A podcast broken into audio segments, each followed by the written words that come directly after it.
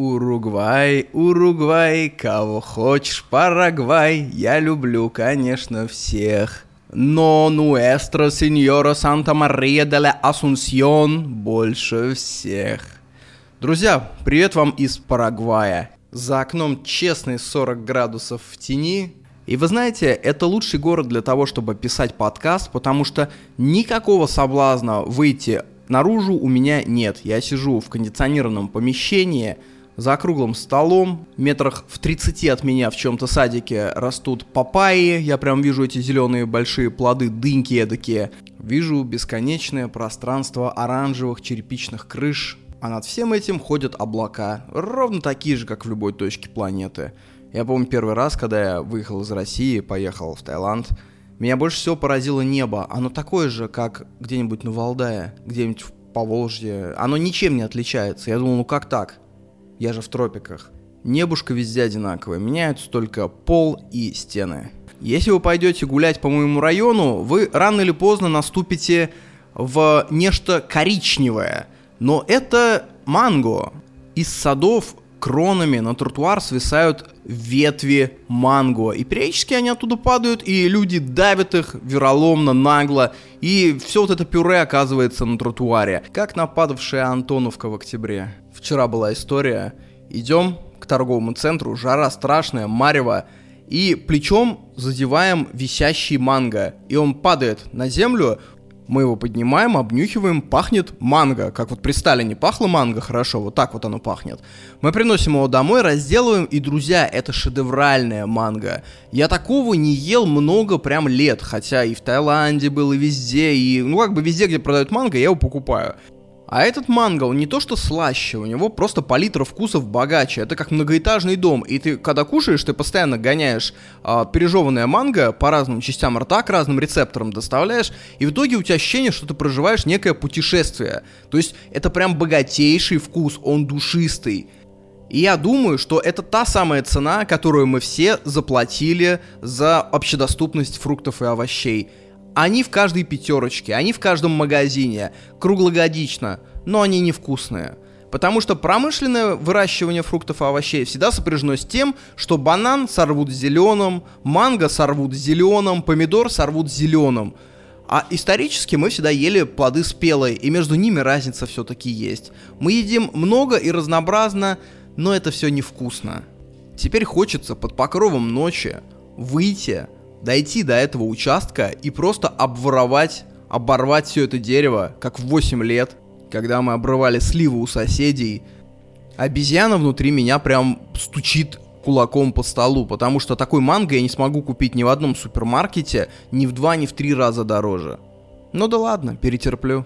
В последний год у меня появилось следующее удовольствие, когда я приезжаю в какую-нибудь малоизвестную страну, где по умолчанию русских быть особо не должно, например, в Боливию, да, или в Парагвай. Я первым делом ищу чаты русских иммигрантов в Телеграме и смотрю, о чем они общаются.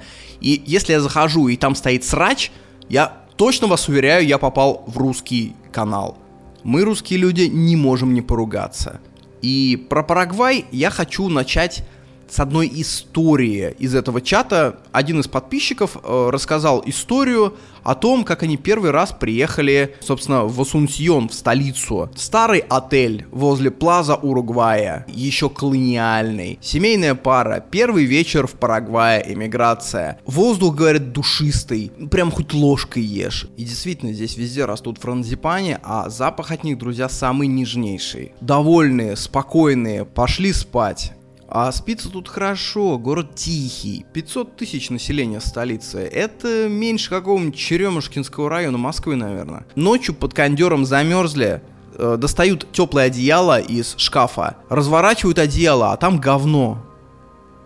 Тонкая парагвайская душа. Что такое вообще Парагвай? Я думаю, у большинства из вас есть одна ассоциация со словом Парагвай, это Уругвай. На самом деле разница между этими двумя странами огромная, и как ты приезжаешь на континент, ты, в принципе, в первые же месяцы понимаешь э, и больше эти страны не путаешь. Смотрите, Уругвай это полностью белое население, Страна находится рядом с Аргентиной в относительно прохладном климате, подчеркиваю относительно, это субтропики, то есть зимой в июне, в июле там может быть там плюс 7 днем. То есть люди ходят в свитерках, страна стоит на Атлантике, страна очень дорогая, единственная дорогая страна в Латинской Америке, по-настоящему дорогая, то есть там цены как Финляндия. Парагвай это совершенно другой калинкор. Парагвай это практически зона тропиков. Парагвай — это отсутствие выхода к морю. С севером Парагвай граничит практически с амазонскими лесами. В здешних лесах водятся туканы, водятся ягуары, а на границе с Бразилией, говорят, даже водятся лесные племена. Парагвай — это две основные реки. Парана и, собственно, Парагвай, речка Парагвайка. И в Паране водятся, собственно говоря, здесь кайманы, пираньи, два национальных языка, индейцев гуарани и испанский. Причем большинство людей разговаривают в быту на гуарани. Гуарани за столетия уже замиксовался с испанским, и половину слов там заимствовано. Это как, знаете, в Татарстане, когда между собой говорят татары на татарском, они могут говорить что-то такое. «Э, Рафиска, халярничек, братан, пятерочка, пойдем? Йогурт сатлар заебись?» Менем белем барасынмы, айда, сходим уж, а? Не обессудь, братан, или торгей лучше уж, а, заебал. Соответственно, все люди в основном метисы. В общем, Уругвай — это Северная Италия, Парагвай — это скорее Юго-Восточная Азия. Давайте вообще небольшой такой трехминутный экскурс в историю Парагвая. Я не думаю, что вы готовы долго про это слушать, да я особо и не знаю. История у всех латиноамериканских стран во многом похожа. Они все начинаются в начале 19 века, когда все они получили независимость от испанской короны. Дальше начинаются разные освободительные движения, и примерно за 10-15 лет все они эти страны, собственно, и вылупились, все эти Аргентины, Колумбии, Эквадоры. Если брать до Колумбового времена, здесь на всей этой территории жило куча племен, которые называются гуарани. Они жили в Парагвае, и в Уругвае, и на юге Бразилии, и на севере Аргентины, и в Боливии. То есть эдакое донациональное объединение. Потом, конечно, их раздербанили по разным странам, но надо отдать должное. Гуарани – национальный язык в Парагвае, государственный язык в ряде регионов Боливии, которая граничит с Парагваем, и в ряде регионов Бразилии, которая граничит с Парагваем. Никто никакие национальные языки тут не запрещает. Молодцы. В Восточной Европе бы поучиться этому. Вообще говорить Парагвай это неправильно. Правильно говорить Парагвай. Потому что слово это гуаранийское, означает она «вай» — это река, а «пара» — это «от». От великой реки. Забавно, что при таком раскладе республику Татарстан, например, можно смело называть Парагваем, потому что она находится от Великой реки. История у Парагвая не богатая, но все равно интересные моменты есть. Например, был русский генерал Иван Беляев, который стал потом почетным гражданином Парагвайской республики, был советником президента Парагвая. Он воевал в Первой мировой войне в России, потом он вместе с Белой армией капитулировал, но он решил не задерживаться в Парижах, в Венах, не становиться частью белой миграции, а он просто уехал в Буэнос-Айрес, а оттуда в Парагвай. И там он воплотил свою древнюю мечту, он начал изучать индейцев, он был большой борец за их права. И он служил, знаете, кем-то средним между ученым и генералом в Парагвае. Он участвовал в э, ряде войн, очень весомых, очень важных в Парагвае, получал тоже серьезные ордена, но попутно он много работал с индейцами, изучал их быт, писал про них монографии, он разрабатывал даже теорию на основе мифов Гуарани о том, что их прародина была где-то в Азии – Потом это доказали, что все индейцы ближе всего к азиатам, конечно, потому что они пришли оттуда сравнительно недавно, там 10 тысяч лет назад. Но это и наглядно видно, когда смотришь на вообще индейцев, разных видов индейцев, прям сразу бросается в глаза, что это какие-то непальцы, тибетцы, алтайцы, вот что-то подобное. У него даже книга есть. Она уже у меня отмечена, возможно, я ее упомяну в одном из подкастов, потому что интересна биография человека, который родился в России, был русским и потом уехал в Парагвай работать с индейцами. И он настолько пользовался почетом среди гуарани, что его выбрали даже главой клана какого-то очень крупного. А после смерти в 50-х годах его тело передали индейцам, чтобы они захоронили его по своим обычаям, и они где-то там его захоронили. То есть таких историй много. Русских в Парагвае было много. Там огромное мигрантское движение, огромная диаспора была.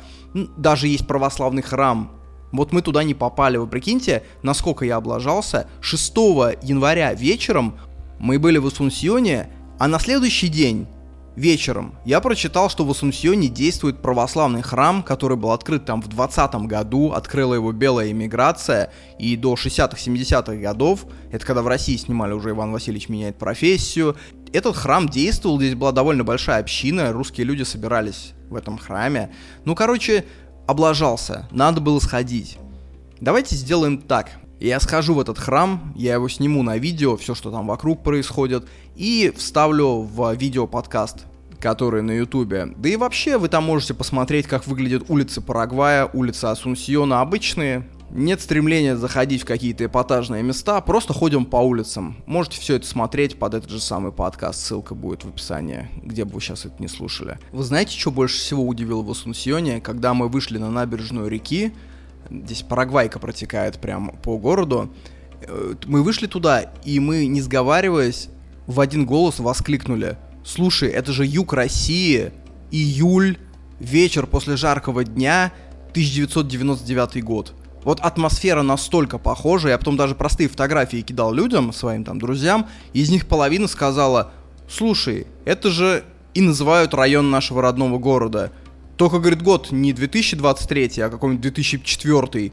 Посмотрите на видео, прикиньте, может тоже что-то подобное поймаете. Что за город такой Асунсьон в бытовом плане? По латиноамериканским меркам кажется, что тут вообще никого нет, город весь пустой. То есть ты выходишь в исторический центр, самый гнусный, кстати, район. В Латинской Америке такое случается очень часто, когда все богатые, средний класс, бизнес, э, всякие инфраструктурные проекты, все они уходят из исторического центра и обустраивают другие районы, а в центре хозяйничают пацанчики, латиносы и нищие.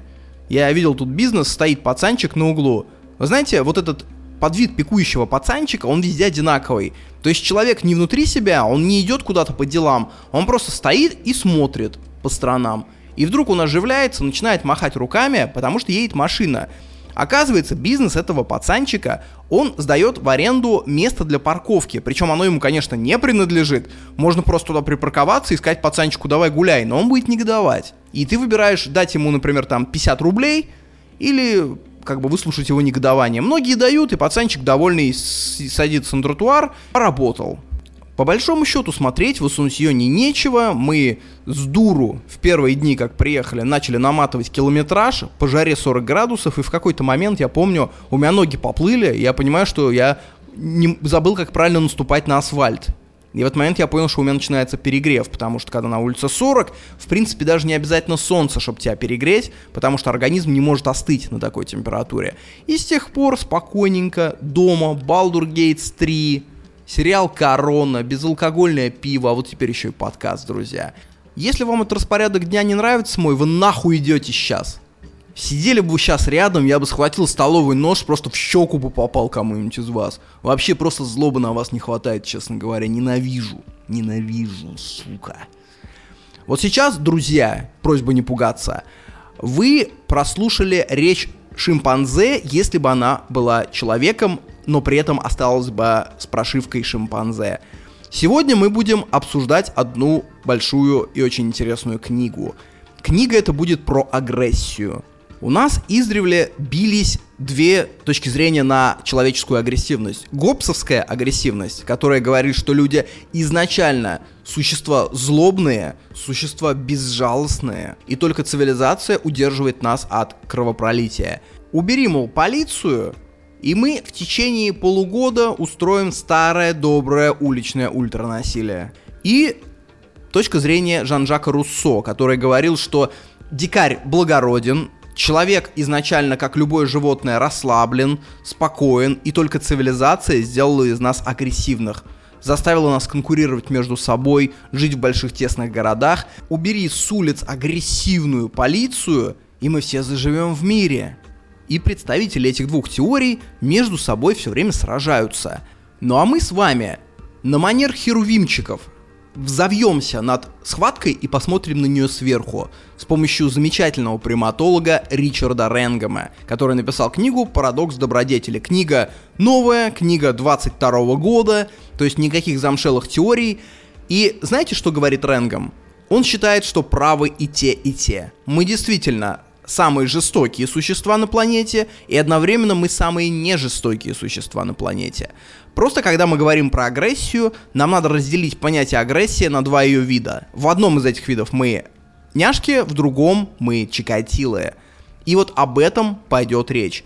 Вообще, конечно, конечно, мысль, которая лежит в основе книги, она может быть зашифрована в один абзац. Я могу вам сейчас просто его сказать, мы закончим подкаст, будет 9-минутный подкаст. Все, вы пойдете на улицу добиваться успеха, я э, сяду играть в Baldur Gates. Но на самом деле нет. Те люди, которые думают, что можно прочитать саммари, краткую выжимку и понять книгу, нет, друзья, конечно, нельзя. Это как сходить в спортзал, посмотреть, что делают люди, выходя из спортзала, они идут в душ – пойти сразу в душ и сказать, я был на тренировке. Чувак, ты не был на тренировке, ты только сходил в душ в конце. Такие книги надо читать ради процесса рассуждения, ради того, чтобы побывать в комнате, где один из ведущих приматологов мира рассуждает и рассказывает о своем опыте, опровергает теории, доказывает теории, говорит о том, почему логически подумать А, но А неправильно, Помните, нас в школах заставляли доказывать теоремы. И когда я был школьником, меня это возмущало, потому что, ну, я верю, ребят, все доказали, это достойные люди, зачем мне их опровергать, перепроверять за ними? Давайте вы делаете там свое, вы доказали теорему, молодцы, я буду бегаю по коридорам, как бы мы все хороши в разных вещах. А сейчас я понимаю, зачем нас этому учили, чтобы привить культуру мышления. Это намного важнее, чем финальный вывод.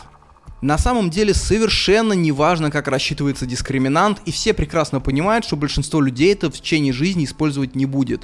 Но та разминка ума, которую ты получаешь в процессе того, как ты понимаешь, как эта теория родилась, затем тебе пригодится много где. По такой же логике можно сказать, зачем мне бегать по стадиону кругами, давай просто я вот здесь сокращу и все. Вот ради этого мы эти книги читаем. Мы получаем культуру мысли, в первую очередь. Мы проживаем всю эту книгу, потому что сама информация, по сути, ничего не значит. Важно, какие волны она поднимет в твоей душе. Какие истории из своей жизни ты вспомнишь, когда будешь читать эти абзацы? И как ты заново их переосмыслишь? Мы сегодня обсудим много тем, которые относятся к этой книге, но напрямую там не были прописаны. Например, кто такие альфа-самцы? Применимо ли это понятие к современным людям? Что делали бы шимпанзе на людской вписке? И самое главное, что такое исконное поведение людей? Что из нашего поведения нанесено культурой за последние там сотни тысяч лет, что по сути можно отчеркнуть? Это мимолетное, это как одежда, как халатик, и он скидывается и все. А что есть исконно человеческое? То есть, получается, есть животные, есть человек цивилизованный. А что между ними? Что есть наша прошивка? Мы будем в этом подкасте разбираться в этом важном вопросе. И для жизни этот вопрос самый что ни на есть наиважнейший. Какие твои черты являются вращенными в тебя биологически, а какие нанесла на тебя культура? Ты можешь провести ревизию этих черт. Если какая-то тебе не нравится, ты можешь над ней поработать. Но биологическое, исконное ты никогда не уберешь. И вот об этом мы будем говорить чем разница между агрессией исконной и агрессией современной? Мы, современные люди, считаем убийство, воровство, изнасилование, ограбление грехом самим по себе. То есть мы дальше уже не уточняем. Когда говорят, например, Вова убийца, мы не уточняем, кого он убил. Достаточно того, что он убийца. Изначально же в культурном и биологическом коде человека спрашивать, а кого он убил. Потому что если он убил кого-то внутри своей общины, Вова ужасный человек, убийца. Если он убил кого-то из соседней общины, Вова лихой малый. Респект Вове. Он сумел в одиночку зарезать чужого. Вован, почетное место за столом ваше. Владимир, давайте, берите орден Святого Владимира. Вов, а расскажи, как ты его резал. Прям подошел сзади, да, горло хлоп. Ну, Вован, вот то, что я сейчас иронизирую, на самом деле есть исконное племенное поведение человека за сотни тысяч лет. Гатентотская мораль зашита в нас суровыми нитками. Исследовали сотни племен за 19 век, за 20 и везде. Если мы берем венесуэльских Яномамо, канадских инуитов, папуасов из долины Балием, везде чужаки не считаются людьми. Везде чужаки считаются добычей. Во многих племенах убийство чужака это инициация. Пока мальчик не совершит вылазку куда-то в лес и не убьет чужака, он не становится мужчиной. Автор книги 1984 Оруэлл был на гражданской войне в Испании. Представьте себе линия фронта, падают снаряды, ревет артиллерия, бок войны. А вот город. За 20 километров от линии фронта и все. Променады, дамы в шляпках, кинотеатры. Причем ночью, если прислушаться, можно услышать, как с той стороны снаряды взрываются. И в этот город приезжают отдохнуть ребята с фронта. Те, которые еще вчера, может быть, ножом ликвидировали чужого диверсанта. Вы представляете, что такое ликвидировать ножом? То есть ты подходишь к живому человеку и перерезаешь ему горло. На следующий день ты приезжаешь в этот городок, в 20 километрах от фронта, ты идешь в кино, ты идешь на свидание. Вежливый человек, который оставляет чаевые официанту, который погладит собаку, заблудившуюся. Где ПТСР? Где посттравматическое стрессовое расстройство у этих людей? Идея ПТСР немножко в другом. Оно возникает не при любой войне, а при войне определенной. Людям, как биологическому виду, свойственно убивать чужаков, приезжать к себе и любить свою семью. Это в нашей основе. Гитлер в быту был милейшим человеком. Пол Пот, под идеологией которого там, в Камбодже вырезали половину населения, забивали тяпками – насмерть, чтобы патроны не тратить. Он был интеллигентным учителем французского, который извинится, если кашлянет. Товарищ Сталин выбивал трубку о лысину Хрущева, но я сомневаюсь, что он за 30 лет кого-нибудь ударил в лицо хоть раз. При этом по итогам его осмысленной, спокойной работы в кабинете умирали миллионы. Про ПТСР я расскажу потом. Это будет в подкасте. При каких конфликтах может возникнуть посттравматическое стрессовое расстройство. Слушайте, вы и сами такие, мы и сами такие, мы до сих пор считаем, что внутри своего сообщества гадить нельзя, а снаружи можно. Вспомните любые закрытые сообщества. Я думаю, школа, обмануть одноклассника – это ужасный поступок. Обмануть учителя – это почетно. Не выучить урок и сделать вид, что ты его выучил. В армии обмануть офицера – это респект. Украсть что-нибудь у старшины соседней роты и не попасться – это поступок эпоса, это поступок фольклорный, одобряемый. Но если ты что-то сопрешь у своего в казарме, ты становишься крысой. Да извините, даже карьерная агрессия. Если ты подсиживаешь людей внутри своей компании, ты почета не снискаешь. Если ты крадешь ресурсы внутри компании, ты будешь окружен позором. Но если в результате твоей работы обанкротится соседняя компания, почти везде тебе раздадут весты и респекты. Вы понимаете? Поступок оценивается не в своем абсолюте, а потому, в адрес кого он совершен. Внутри группы или вне группы. Это в нас вшито. И христианство в этом смысле это первая попытка сделать нацию из землян. Помните? Нет иудея, нет Элина. Нет офицера, нет солдата. Нет учителя, нет ученика. Мы все одно. Есть поступки плохие в своей основе, как убийство, воровство, есть поступки хорошее. В Библии не написано «не убей своего», там написано просто «не убей». Правда, написано «не возжелай жену ближнего своего». Получается, жену человека чужого возжелать можно? Это революционная философия, которая идет строго поперек сотням миллионов лет эволюции. Эта попытка была пиздец какой смелой. И что сейчас есть хорошего в нашей философии и литературе, это все во многом базируется вот на этих христианских максимах. Поэтому христианство — великая религия, и она не умрет, я думаю, никогда. Возможно, это самая глобальная философская инновация за всю историю человечества. Попытка прямо пойти против своей биологии. Да, христианство теряет свои позиции именно что в религии. В том плане, когда люди бьются иступленно головой и готовы резать за религию, но она ушла культуру, она ушла в философию, и любой культурный современный человек, у него верхний слой его цивилизованности, он во многом христианский. А если поковыряешь, мы поговорим в этом подкасте, что будет, если поковырять. Есть такая хардкорная онлайн-игра, EVE Online называется. Там управляешь космическими кораблями, там выстраиваешь всякие альянсы. Игра сложная, потому что там я видел, как играют ребята, они просто берут там много видов Excel-таблиц и просто перед тем, как совершить какое-то действие, они там все соизмеряют. То есть, я думаю, у большинства людей на планете работа легче, чем у этих людей игра. Публика в этой игре делится на две категории. Первое — это те, кто приходит туда отдохнуть, построить свой корабль, наладить нейтронные пушки, пооткрывать космос, ну, в смысле, покайфовать. А вторая, малочисленная группа, это ПВПшники, киллеры, которые объединяются в кланы и, собственно, делают военные альянсы. То есть те, кто играет прям по-серьезному. И я помню на каком-то форуме я читал историю, я специально ее сохранил в папочку — я думаю, когда-то я ее применю. Это очень интересная история. И вот настал тот подкаст. Те самые профессиональные игроки, ПВПшники, они вообще не считают простых игроков за людей. У них эмпатия примерно как к земляному червяку. То есть, как они развлекаются? Они ловят какого-нибудь игрока любительского, берут выкуп за его корабль, получают выкуп, а потом все равно убивают и уничтожают корабль. То есть уничтожают плоды труда этого игрока за много-много месяцев. Причем уничтожают без выгоды для себя. И потом нередко вот такой вот обиженный игрок пишет им письмо с ненавистью, с горящими жопными рунами, где человек просто их говорит, зачем вы это сделали? Вы же взяли с меня выкуп. Я же так сказал, что этот корабль для меня был невероятно важен, что я его начинал делать, когда еще была жива моя мать. Я его делал два года. Вы просто его уничтожили без выгоды для себя, просто ради прикола. Вы суки, я вас ненавижу. И вот эти вот хейт-письма, они зачитывались в Дискорде на собрании этого клана. Это считалось почетным получить такие письма. Они над этим глумились, у них лучшие эти самые яростные письма даже были на доске почета. То есть получить такое письмо это само по себе награда.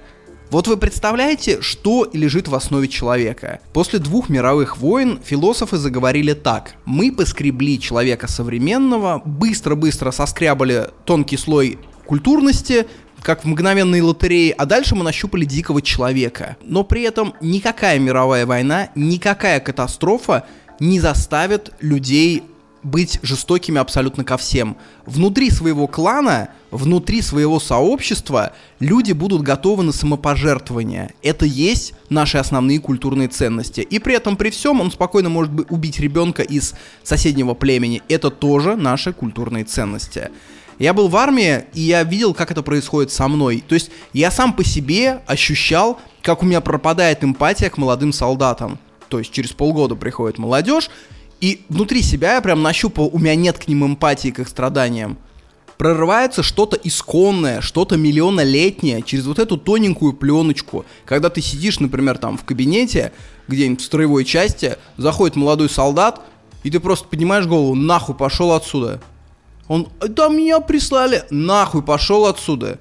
И ты начинаешь за собой это замечать, отлавливать, как-то регулировать, потому что разум-то говорит, что это мерзкие черты. И попутно у тебя растет большая нежность к твоим сослуживцам, тем, э, с кем ты пришел в один призыв, с кем ты прохавал первые полгода, к ним наоборот, ты совершаешь поступки великой щедрости, великого самопожертвования. У нас были случаи, когда пацаны ради друг друга жертвовали чем-то. И это в тебе рождается. То есть в тебе рождается и какое-то христианское, и в то же время какое-то, знаете, языческое просто слабого убей. Вот про это мы сегодня поговорим. Откуда это лезет в нас, и какие мы настоящие все-таки. Мы культурные или мы все-таки дикие обезьяны?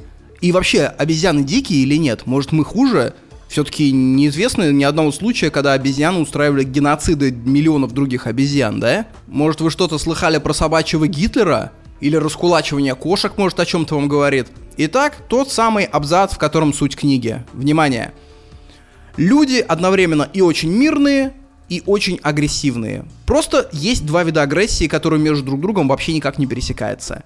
Есть агрессия реактивная – Агрессия эмоциональная. Агрессия, когда внутри тебя все вспыхивает и ты бросаешься. А есть агрессия проактивная. Это агрессия такого типа, когда ты сидишь и думаешь, например, как э, отобрать фирму, компанию бизнес у своего конкурента. В этот момент ничего в тебе не бурлит, ты просто раз, расписываешь схемы, при этом ты можешь ласкать свою кошку, при этом ты, к тебе заходит, например, там ребенок, ты интересуешься, как он кушал, какал, ты подаешь нищим, ты занимаешься благотворительностью, и при этом спокойно ставишь схемы, как уничтожить чью-то жизнь. Окей, пример ближе к телу. Представь, что ты живешь на даче, и у тебя образовалось в сарае осиное гнездо, которое мешает жить. И вот вы сидите э, на летней веранде, обсуждаете с семьей, как его уничтожить. Это осиное гнездо. Забрызгать ядом, чтобы они все погибли мгновенно. Или закинуть их в воду и утопить. В этот момент вы не считаете себя злыми людьми, вы не агрессивны, но вы планируете злодеяние. А теперь замените осиное гнездо на, например, стаю бродячих собак. Мало вам стая бродячих собак? Замените его на стаю агрессивных гопников, которые ходят вокруг вашего дома. Замените на народы, которых вас не устраивают, а вы ставка политическая, они обсуждают, как правильно распланировать военную операцию. Вот это вот другой вид агрессии. Под это отведены разные виды мозга. Под это отведены разные паттерны. Они между собой никак не пересекаются, и человек разумный один из самых неагрессивных видов на Земле, если мы берем агрессию реактивную. Мы очень редко из-за эмоций убиваем других. Но при этом люди — это самый агрессивный вид, если мы берем агрессию проактивную. Геноциды, заговоры, животные в этом очень плохи, у них этого очень мало, хоть и есть. Мы в этом абсолютные чемпионы. Вот и весь ответ. Реактивная агрессия, агрессия эмоциональная уменьшается с каждым веком. В доисторических племенах, там 50 тысяч лет назад, убивали намного больше, чем сейчас в, даже в самых опасных уголках планеты, на каких-нибудь Гаити там или Сомали, раз в 10, на порядок. Но по сравнению с приматами, с обезьянами, даже в первобытных людских племенах почти не убивали. Там еще на порядок больше убийств. То есть нашему виду Homo sapiens, даже без культуры, даже без какой-то вот этой базы, законов, прослоек, философии, не свойственно было особо убивать своих сородичей по причине чет психанул. То есть реактивная агрессия развита у людей очень слабо.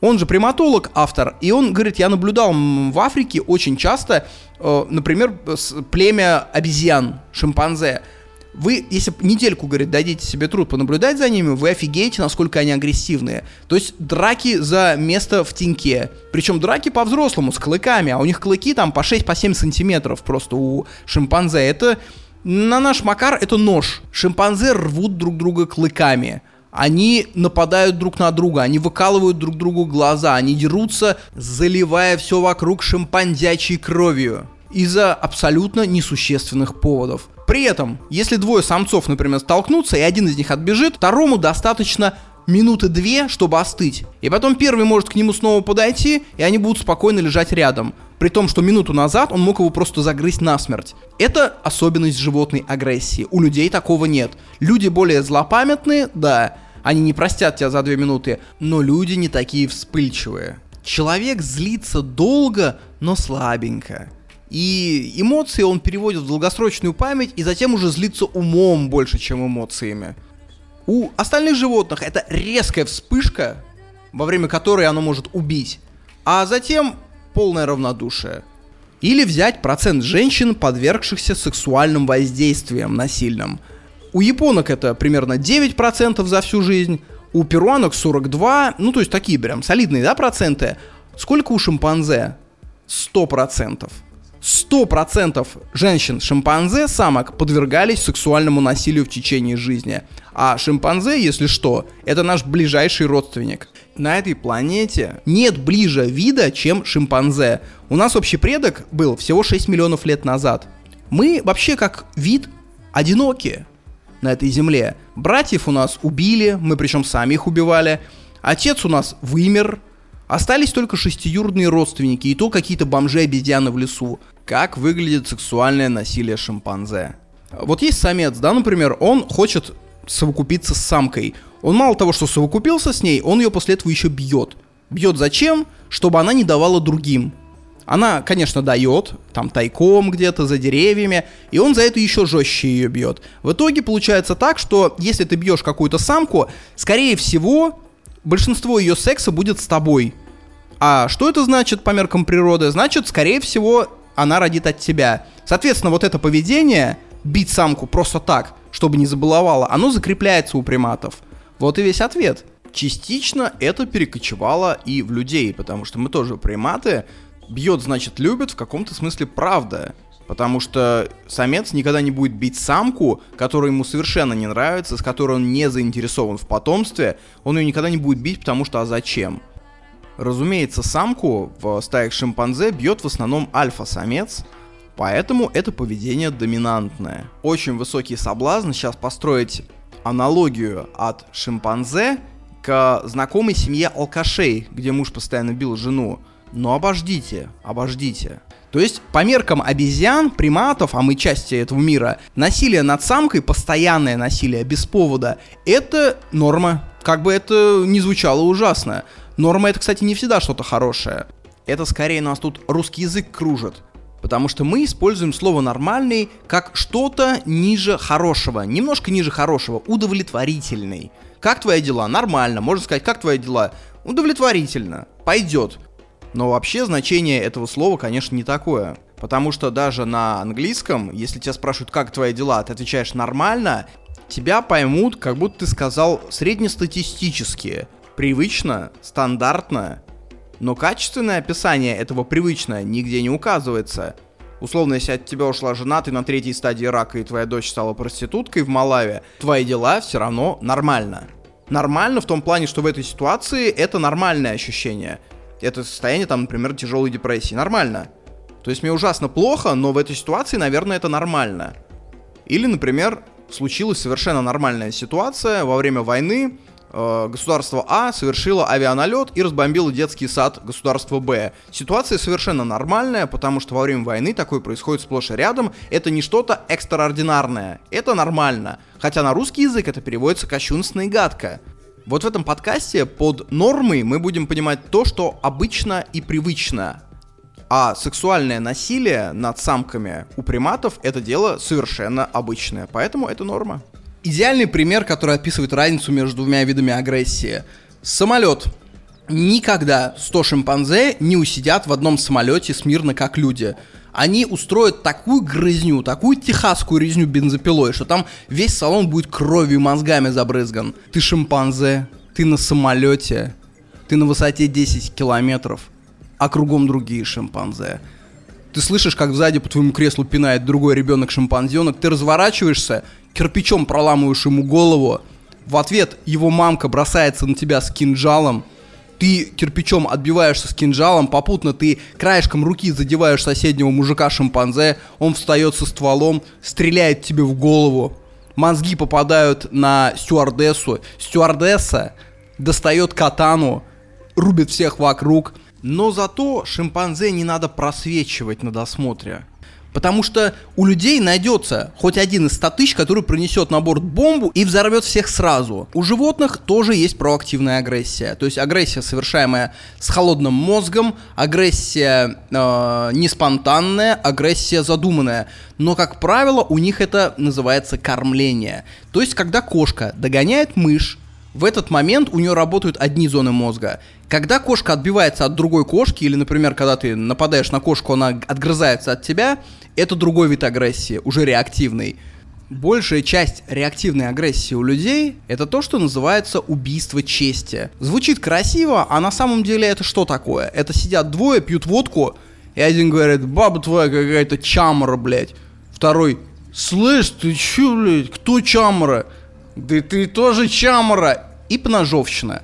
То есть большинство бытовых убийств в мире это под алкоголем, и это убийство чести.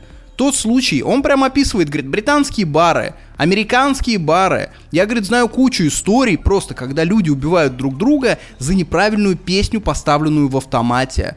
Когда люди режут друг друга ножами на задворках бара после игры в дартс на доллар. У нас на кухнях режут за то, что ты тарелку не туда поставил. Я видел лично драку, когда люди дрались, потому что один считает, что пиво надо в морозилке держать, второй говорит, просто в холодильник поставь, говорит, после морозилки у него вкус не тот. Люди подрались очень по злому. Такое насилие рождается от плохо развитой префронтальной коры, то есть той самой тонкой полоски неокортекса, которая делает нас людьми, которая отвечает за контроль над эмоциями, за долгосрочное планирование, и самое главное, за обуздание вспышек, которые возникают в глубинных частях мозга. Возникает какая-то резкая эмоция. А потом ты себе говоришь, ну что я сейчас, из-за этого драться что ли пойду? Тихо-тихо-тихо-тихо-тихо. Вот это сделал неокортекс. Когда неокортекс ослабевает по каким-то причинам, ты можешь действительно кинуться в драку из-за пустяка. Отсюда и ответ, почему у животных так много реактивной агрессии. Потому что у него просто нет неокортекса. То есть любая сильная эмоция, рожденная у животного, она тут же выплескивается в действие. У нас она зачастую блокируется. Отсюда и другой вывод. Слишком сильно развитый неокортекс зачастую служит своему владельцу дурную службу. Отсюда рождаются неврозы, когда люди не могут просто даже, когда их обижают, крикнуть, сказать «А ну прекратить хуйню!» Многие люди прячут себе это годами, и в итоге у них получаются панические атаки, депрессии, выгорание. Это другой полюс. Другое дело проактивная агрессия. Это совсем другая кухня. Поэтому во всех законодательствах никто не равняет бытовые убийства с организованной преступностью. Потому что организованная преступность построена по принципиально другому виду агрессии. Там работают вообще другие зоны мозга. Неокортекс тут вообще ни при чем. Там холодный расчет. И как раз таки неокортекс играет там самую главную роль, потому что убийство надо спланировать. Потому что любую агрессию надо спланировать. Я раньше думал, почему вообще за аффект дают э, меньше из 40. То есть убийство было совершено в состоянии аффекта, минус 5 лет. Я думаю, вот я убитый, да, мне какая разница, под каким состоянием меня прибили? Меня зарезали по расчету или потому что у нее что-то перемкнуло в голове? Наверное, я сейчас думаю, что разница в том, что от э, реактивной агрессии ты можешь уйти. То есть, если ты видишь, что человек не в себе, ты можешь просто сказать, ну все, все, все, братан, все, без обид, извини. И в этот момент у него эмоции прям спадают. Ты можешь не вступать в напряженные споры, ты можешь не лезть к пьяным людям, которые на повышенных тонах что-то обсуждают. Но если кто-то хочет убить тебя по рациональной причине, хочет совершить над тобой акт проактивной агрессии, ты не имеешь шансов этого избежать. Мышь не имеет никаких аргументов от кота. Дилетанты убивают от эмоций, профессионалы убивают рациональностью. Практически вся агрессия организованного криминала — это стратегия кормления. Просто ты для них, к сожалению, мышь. Это все была затравочка. А сейчас начинается фабула. Есть одна категория животных, у которой реактивная агрессия развита очень слабо. Они не нападают просто так. Они ласковые. Знаете, что это за животные? А вот послушайте историю. Однажды исследователь собак, очень крупный собачелок, он приехал к своему другу. Друг у него занимался волками. Я не знаю, как так устроено. Наверное, когда ты занимаешься собаками, у тебя появляются кореша там лесологи, волкологи, зайцологи. Потому что у меня вообще никого из этой братьев в друзьях нет. Я вообще даже не знаю ни одного человека, кто этим занимается. Как говорится, не нажил связей. И он приезжает к нему на базу. Волки все ручные. В том плане, что они не с леса подобраны, они выросли волчатами и вот живут в клетках. А, ему друг говорит, заходи в клетку, братан, смотри, стоит волчица, говорит, ты просто к ней зайди и все, она на тебя не нападет, у нее уже там семь поколений ее предков жили в клетках, она как бы леса не видела, она не злая у меня. И вот собачелок заходит в клетку, а, подходит к волчице, она смотрит на него просто. Он ее по, по холке вот так вот похлопывает, типа хороший волчок, хороший. Она ощеривает зубы без всякого лая, без всякого хрипа и бросается на него. Слава богу, он был в тулупе, это была зима, она бросается ему в руку, начинает просто выгрызать, он сердце стучит, он говорит, я ничего не понимаю, просто в следующий момент я уже лежу, у меня разорван тулуп этот, рядом со мной друг, волчица в клетке сидит, смотрит на меня, и друг говорит, ты чё? Ты зачем ты сделал? Ты, говорит, зачем ее ударил? И вот этот собачонок говорит, в смысле ударил? Я ее потрепал по холке.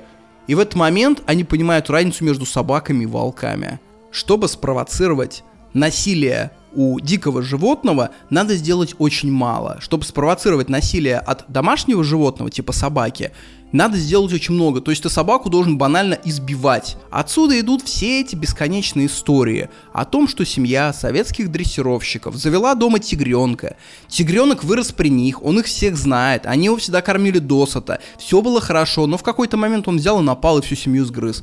Почему напал? Дело тонкое не разберешься. Потому что, как мы уже говорили, у них нет префронталки, и любая глубинная эмоция из мозга мгновенно переходит в действие и все. То есть нападение ручного животного это дело времени, это дело случая. Ты каждый раз бросаешь кубик, на котором один из 500 это смертельное нападение. Что его спровоцирует, да черт знает. Я тут, кстати, говорю, ручные животные, а домашние животные. Может, не все знают разницу. Ручное животное это то животное, которое выросло при человеке. То есть, например, дикого волка ты никогда вообще даже не приручишь. Если ты возьмешь волка волчонком, он будет тебя знать, и шанс того, что он на тебя нападет, ну, заметно меньше будет. Скорее всего, ты можешь его держать дома, но опять-таки, я говорю, это очень дело рискованное.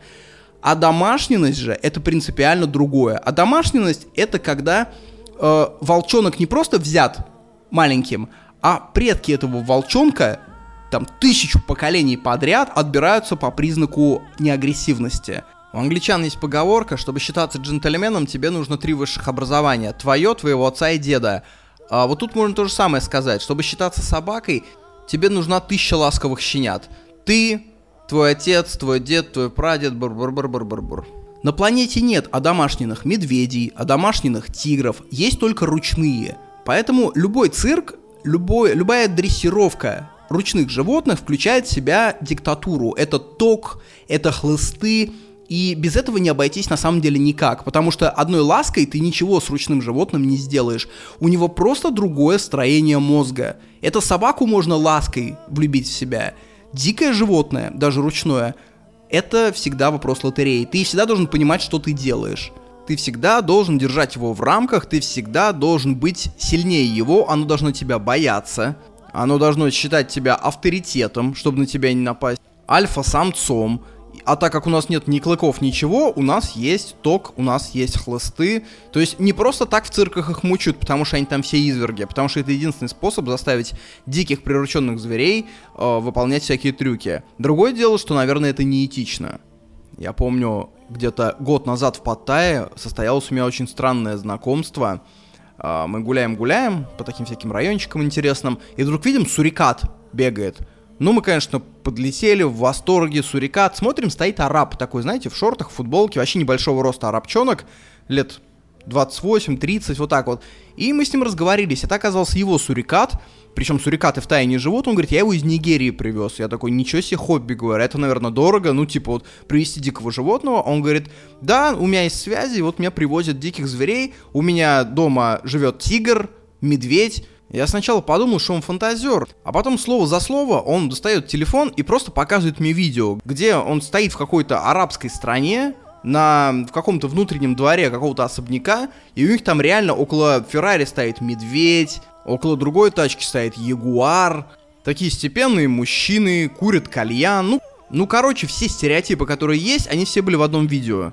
И он показывает на большой дом в Паттайе, говорит, вот это наша, типа, одна из наших летних резиденций, мы тут отдыхаем, когда там жара идет самая. Ну, вообще, говорит, мне тут нравится. И самое интересное, что я потом стал узнавать, как вообще таких животных держат дома. Оказывается, их держат под транками постоянно, чтобы никакая глубинная эмоция внутри мозга не перешла в действие. То есть он без транков он нападет на тебя под воздействием э, резкой вспышки, а странком, ну, просто зарычит. Например, ты поймешь, что ему не нравится, что ты там прищемил ему яйца, условно говоря, или там кусок кожи заживала ему куда-то там в дверцу Феррари.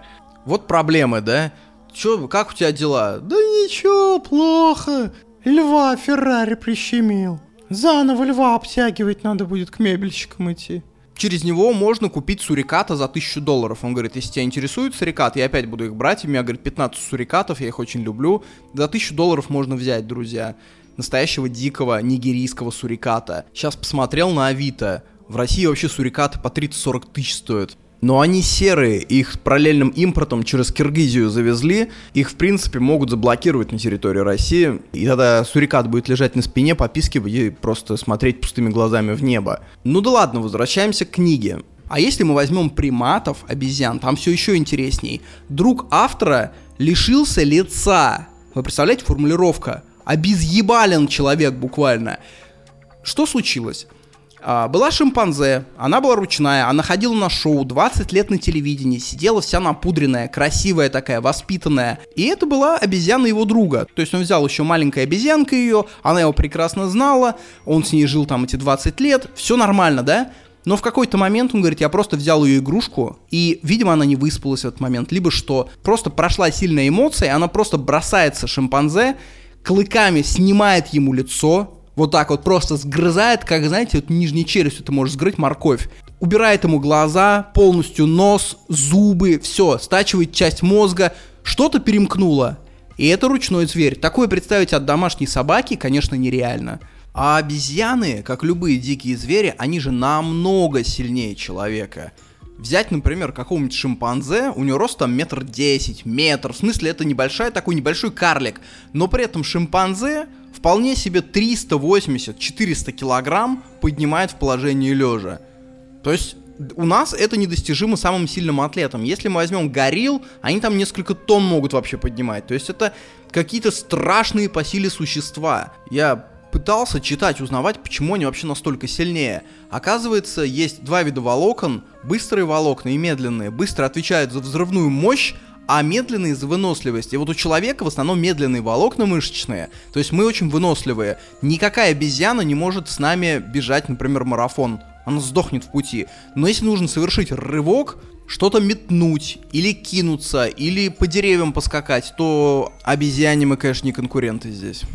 Ну что говорить, если шимпанзе могут прыгать по деревьям, перекидывать себя, свой вес там на 10 метров. Вы представляете, что ты просто с турничка с одного раскачался и прыгнул на 10 метров? Это насколько должны быть сильные руки. Как рождались одомашненные животные и что это вообще за феномен? Был такой выдающийся советский генетик Беляев. Его старшего брата расстреляли при Сталине, потому что генетика у нас буржуазная наука была. А ему повезло, он уже начал работать после Сталина. И он решил одомашнить черно-бурых лисиц.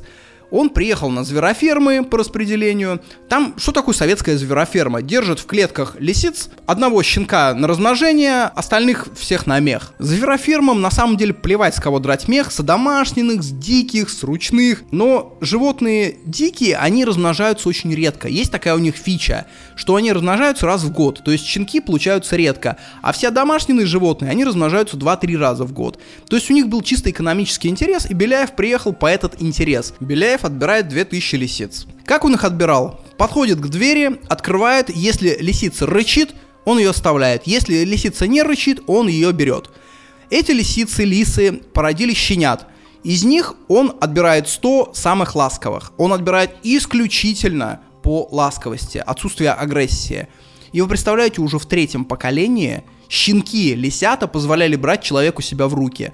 На 20-м поколении, то есть там через там, 10 лет, 15, лисы взрослые уже виляли хвостом и тявкали как собаки. Через 30 лет Американская ассоциация собачатников подает заявку на этих лис, чтобы их держать дома как одомашненных, как собак на тех же правах. И, подчеркиваю, отбор шел только по одному показателю – отсутствие реактивной агрессии к человеку. Все. Ни по каким другим, ни по красоте, ни по длине хвоста, ни по меху. И Беляев через несколько десятилетий стал замечать странное. Все эти лисицы в 20-м поколении, они очень сильно поменялись внешне. У них стали уже мордочки, у них начали висеть уши, у них начали увеличиваться глаза, то есть они стали походить на детскую версию взрослых лисиц. Что происходит? Он потом это повторял в своей жизни с норками, с мышами и везде наблюдал один и тот же эффект. Отбираешь самых неагрессивных, а они через 20 поколений начинают очень сильно меняться внешне. И причем одинаково. Разные виды меняются все одинаково. У них уменьшаются зубы, вислые уши, уменьшается рост. То есть все домашние млекопитающие плюс-минус проходят через одни признаки. И причем обратно эти признаки не уходят. У нас есть история, когда козы, которых завезли на какие-то американские острова, там испанцы, в, в, там, в 16-17 веке, они одичали, убежали, и даже через 300 лет у этих коз все по-прежнему. Минимальная агрессия, вислые уши, небольшой рост, маленькие зубы. По этой причине Любые дикие бродячие собаки, которые уже много-много поколений не жили при человеке, они все равно собаки. К ним все равно можно подойти, к ним при определенной доле умения на, можно найти подход.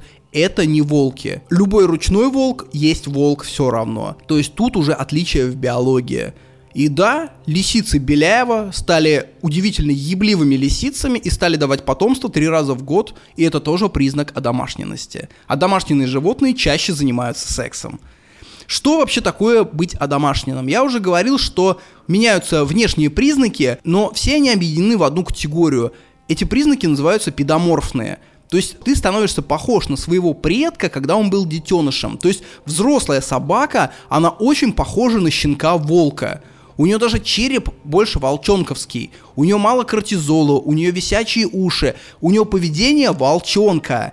У волчонка это поведение уходит очень быстро. У любого дикого животного на самом деле есть первые недели, когда они очень ласковые, когда э, они могут подойти к человеку. И поэтому столько историй, как ты идешь по лесу где-нибудь по тайге, находишь медвежат, и они ласковые. А почему они ласковые? Потому что в первые 4-5 недель у детенышей млекопитающего все решения о взаимодействии с другими живыми видами принимает мать. Это такой пресс-секретарь. От детенышей тут требуется одно – быть ласковыми и хорошо учиться. То есть повторять все поступки за взрослыми. Пластичность щенка, она для этого но где-то на там пятой-шестой неделе происходит буквально там за неделю происходит метаморфоза с млекопитающими, у них вырастают надпочечники, начинают из кранчика половые гормоны поступать, и уровень кортизола. Ну, гормона стресса, вырастает прям в десятки раз. И с этого момента детеныш становится взрослым. То есть молодой олененок, которого ты можешь там ласкать, трогать, он просто в один день может увидеть тебя и сказать, я вспомнил, кто ты такой, ты детеныш человека, и ты мне не друг, и убежать в лес потому что в этот момент он стал взрослым. Это же банальная реакция «бей-беги» реактивная агрессия, она не только как агрессия выражается, она может выражаться бегством. Например, лесные олени. Они не могут проявлять к себе агрессию, они убегут от себя. Но это та же самая реакция. У домашних животных такого нет. У них по большому счету что щенок, что взрослая особь, между ними отличия небольшие. Перефразируя фразу, собака всегда щенок, баран всегда ягненок, осел всегда осленок. Косово всегда Сербия. С животными понятно. Какого черта у человека так мало реактивной агрессии. В какой-то момент люди все это увидели и подумали, а не являемся ли мы, люди, одомашненные версией своих предков? Не одомашнил ли нас кто-то? Потому что мы очень похожи, у нас куча педоморфных признаков. Мы играем до старости, у нас много секса, у нас э, маленький череп. Ну, то есть все признаки домашних животных соблюдаются. Мы очень похожи на домашних когда находишь э, скелеты и э, черепа наших предков, биологических, которые там жили 600 тысяч лет назад, я имею в виду вообще другой вид, какой-нибудь Homo erectus, они выглядят намного более брутальными. То есть, скорее всего, мы есть одомашненный вид наших предков. Идея не новая, это говорил еще Аристотель. Но он говорил как? Он говорит, есть народы одомашненные, а есть дикие. Ну, понятно, что мы греки, а домашние, а вот те варвары, они дикие, поэтому варвары гаси. В старые добрые времена, когда еще творил Шарль Перро, в Европе было такое явление, как дикие дети. Тогда же контроль государств был вообще минимальный, то есть не было никаких органов опеки, надзора. Получается, дети, которых там выгнала мачеха или которые там сбежали из дома, они сбегали в леса, и этих детей постоянно находили. Там ребенок, ему лет 10, он не умеет ни разговаривать, не обладает никакими человеческими признаками, он прилюдно какает, кое-как ходит, постоянно стремясь на четвереньки встать. Уже умственная отсталость наблюдается кое-какая. И ученые того века, они считали этих детей отдельным народом. Типа как из «Властелина колец», там на, на народ Гамбуригана. Лесные люди – но потом, уже в 18 веке, конечно, поняли, что это те же самые наши люди, наши слоны, но сбежавшие, одичавшие. Дарвин, знаменитый Дарвин, гонял на огненную землю, это вот здесь у нас в Аргентине, на самом юге, там, где холода. И он говорит, что вот тамошние племена, они, они же, говорит, как животные вообще. Они, говорит, очень ловкие, но только в тех делах, которым уже давно научились. Новых дел они, говорят, вообще не могут освоить.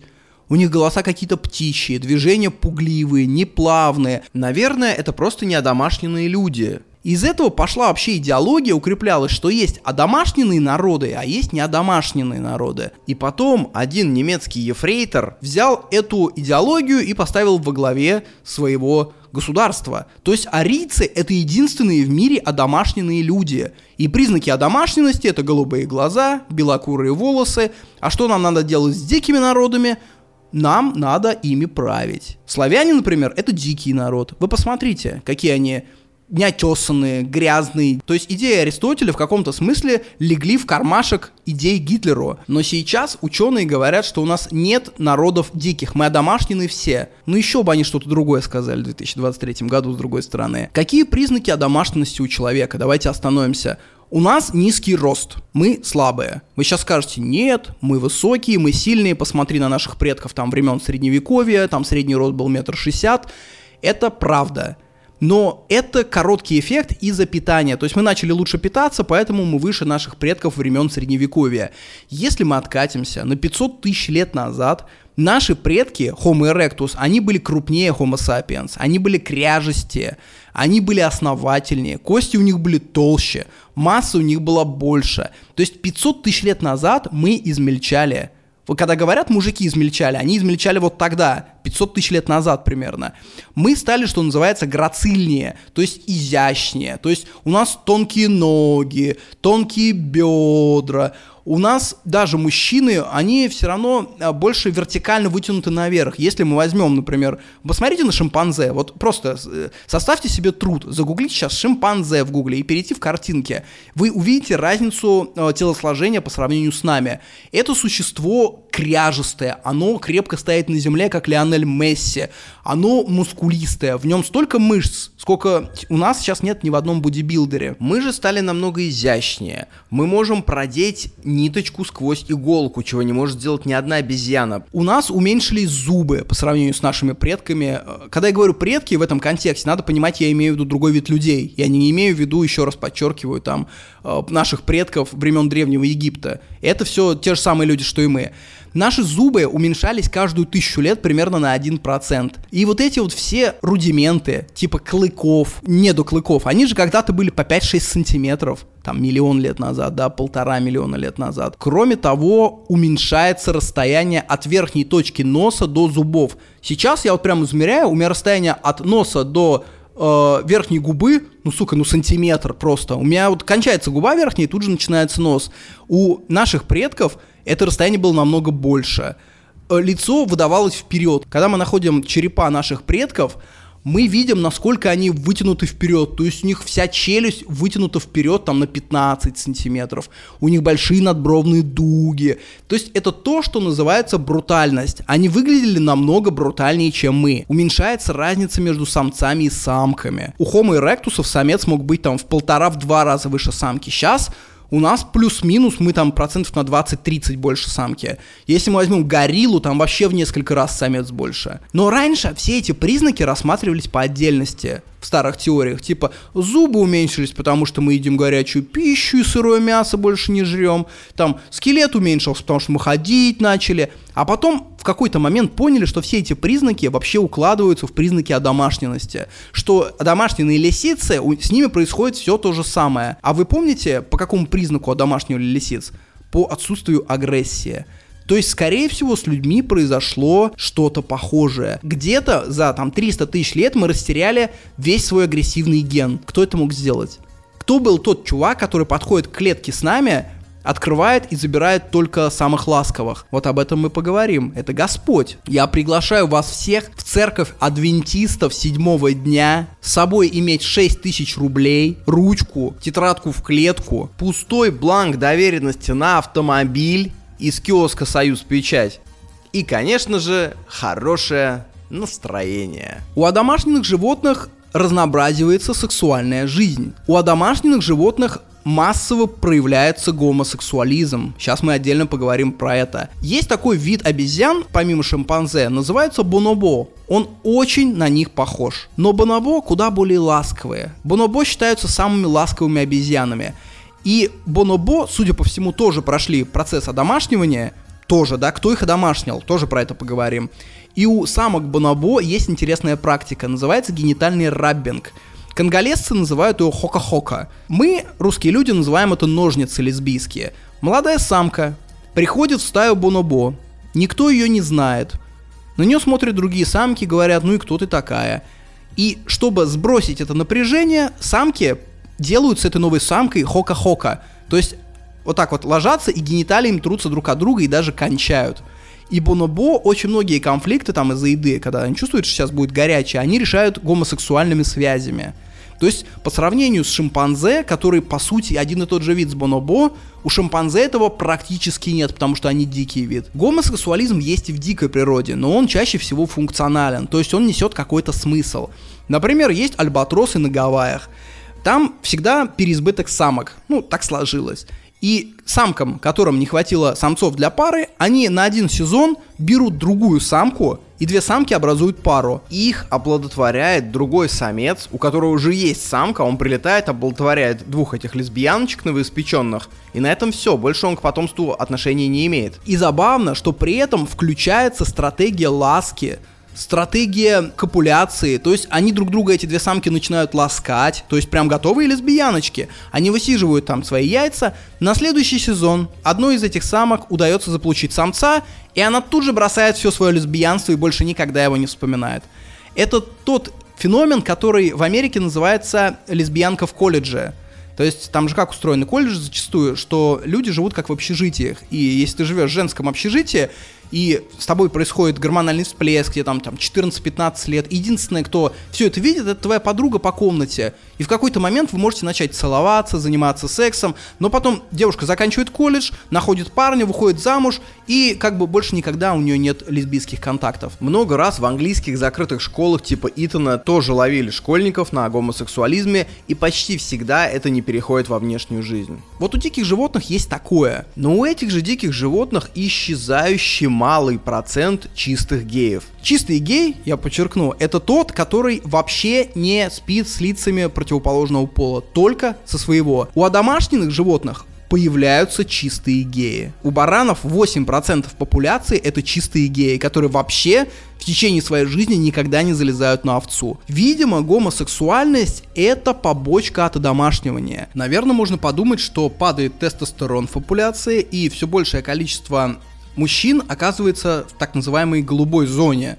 То есть зоне, когда в тебе мало тестостерона, и ты уже не понимаешь, что ты хочешь, женщину или мужчину. Звучит интуитивно, да, я это придумал, но на самом деле автор в книге это и подтверждает. Были прям исследования. Есть одна из гипотез очень интересных, ее полностью не могут подтвердить до сих пор, но она типа там считается одной из основных. Гомосексуальность прямо коррелирует с количеством тестостерона в эмбрионе. То есть, а количество тестостерона в человеке и вообще, то есть, предрасположенность его, соответственно, гомосексуализму можно измерить сравнением двух пальцев. Безымянного и указательного. У гетеросексуалов как правило, у мужчин, подчеркиваю, женщин это не касается, безымянный палец длиннее, чем указательный. Для гомосексуальных мужчин это не характерно. У гомосексуальных мужчин, э, как правило, более женственные и нежные черты лица, более изящное сложение. То есть вот эти стереотипы от противный. Они не просто так родились. Во многом это из-за пониженного воздействия тестостерона во время внутриутробного развития. Отсюда мысль. Получается, гомосексуальность закладывается при рождении. То есть пропаганды гомосексуализма быть не может. То есть, если ты получил мало тестостерона внутриутробного развития, ты будешь склонен к гомосексуализму, и тут уж, извини меня, целуется там тату, увидел ли ты двух геев, ничего в тебе не поменяется. Но в каком-то смысле пропаганда гомосексуализма есть. В том плане, назовем ее так, популяризация гомосексуализма. Окей. Вы никогда не заставите твердого гетера стать геем. Никогда. Никакая пропаганда его в эту сторону не склонит. Вы, пропагандируя гомосексуализм, там, среди подростков, детей, вы, скорее всего, затянете больше людей в эпизодическое би. Опять подчеркиваю, гей — это не тот, кто спал с мужчиной. То есть, если ты сейчас пойдешь и отсосешь член, ты не станешь геем. Гей — это тот, кому не нравится спать с женщинами. Если ты когда-то пробовал секс с мужчиной, допустим, тебе какие-то моменты показались там нормальными, приятными. Если ты спишь и с мужчинами, и с женщинами, ты не гей, ты би. Кроме того, би это не обязательно 50 на 50. У тебя может быть 10 контактов с женщинами, а потом ты мужика надо найти нормального. Пойдешь поебешь с мужиком, потом снова 10 женщин. Вот как такого человека назвать? Он точно не гей. Он даже его би можно назвать с большой натяжкой, потому что 10 к одному, то есть он скорее балующийся гетера. Ну, типа, чувак раз в год курит травку с компанией. Можно ли назвать его травокуром? В этом плане любая пропаганда гомосексуализма, она увеличит количество вот таких людей. Не геев, а би. Она увеличивает количество бишек. Вы представляете? То есть это, по сути, би-пропаганда. Единственный случай, когда действительно она может сделать человека нейтрального гомосексуалистам это пропаганда среди подростков. Знаете, как это выглядит? Есть такая штука у людей, называется закрепление позитивного опыта. Тебе, например, 11 лет, у тебя вообще половых гормонов еще минимум. Ты смотришь гей-пропаганду, ну то есть Давай называть это своим клипы, где мужики сосутся, где успешные мужики целуются, где это подается в позитивном русле. И ты такой, а не засосаться ли мне с одноклассником? Ну, типа, все это делают, почему нет? Ты засасываешься, и оказывается, тебе это приятно. Ну, типа, тебе 11 лет. Вообще, любой секс это штука приятная, по большому счету. Это половая стимуляция. Если отключить разум, по большому счету, все манипуляции с половыми органами, они более-менее приятны. Неважно, кто их делает. Мужчина, женщина, корова, э, секс-игрушка. У тебя появляется позитивный опыт с мужчиной. У тебя это начинает закрепляться. Дальше ты начинаешь спать с мужчинами, у тебя все больше закрепляется этот позитивный опыт. Ну, это как многие люди. Они играют всю жизнь в игры одного жанра, допустим, или смотрят кино одного жанра это отнюдь не значит, что другой жанр им не нравится. Ты начинаешь думать, я гей, я гей.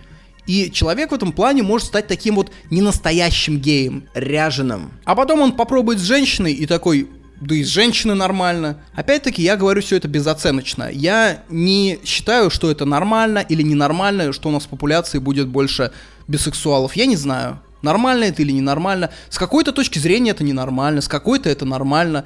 Вы уж сами судите, исходя из своей политической картины. Тем на самом деле сложная, горячая. Это сейчас самое острие науки, без шуток. И э, новые исследования появляются постоянно.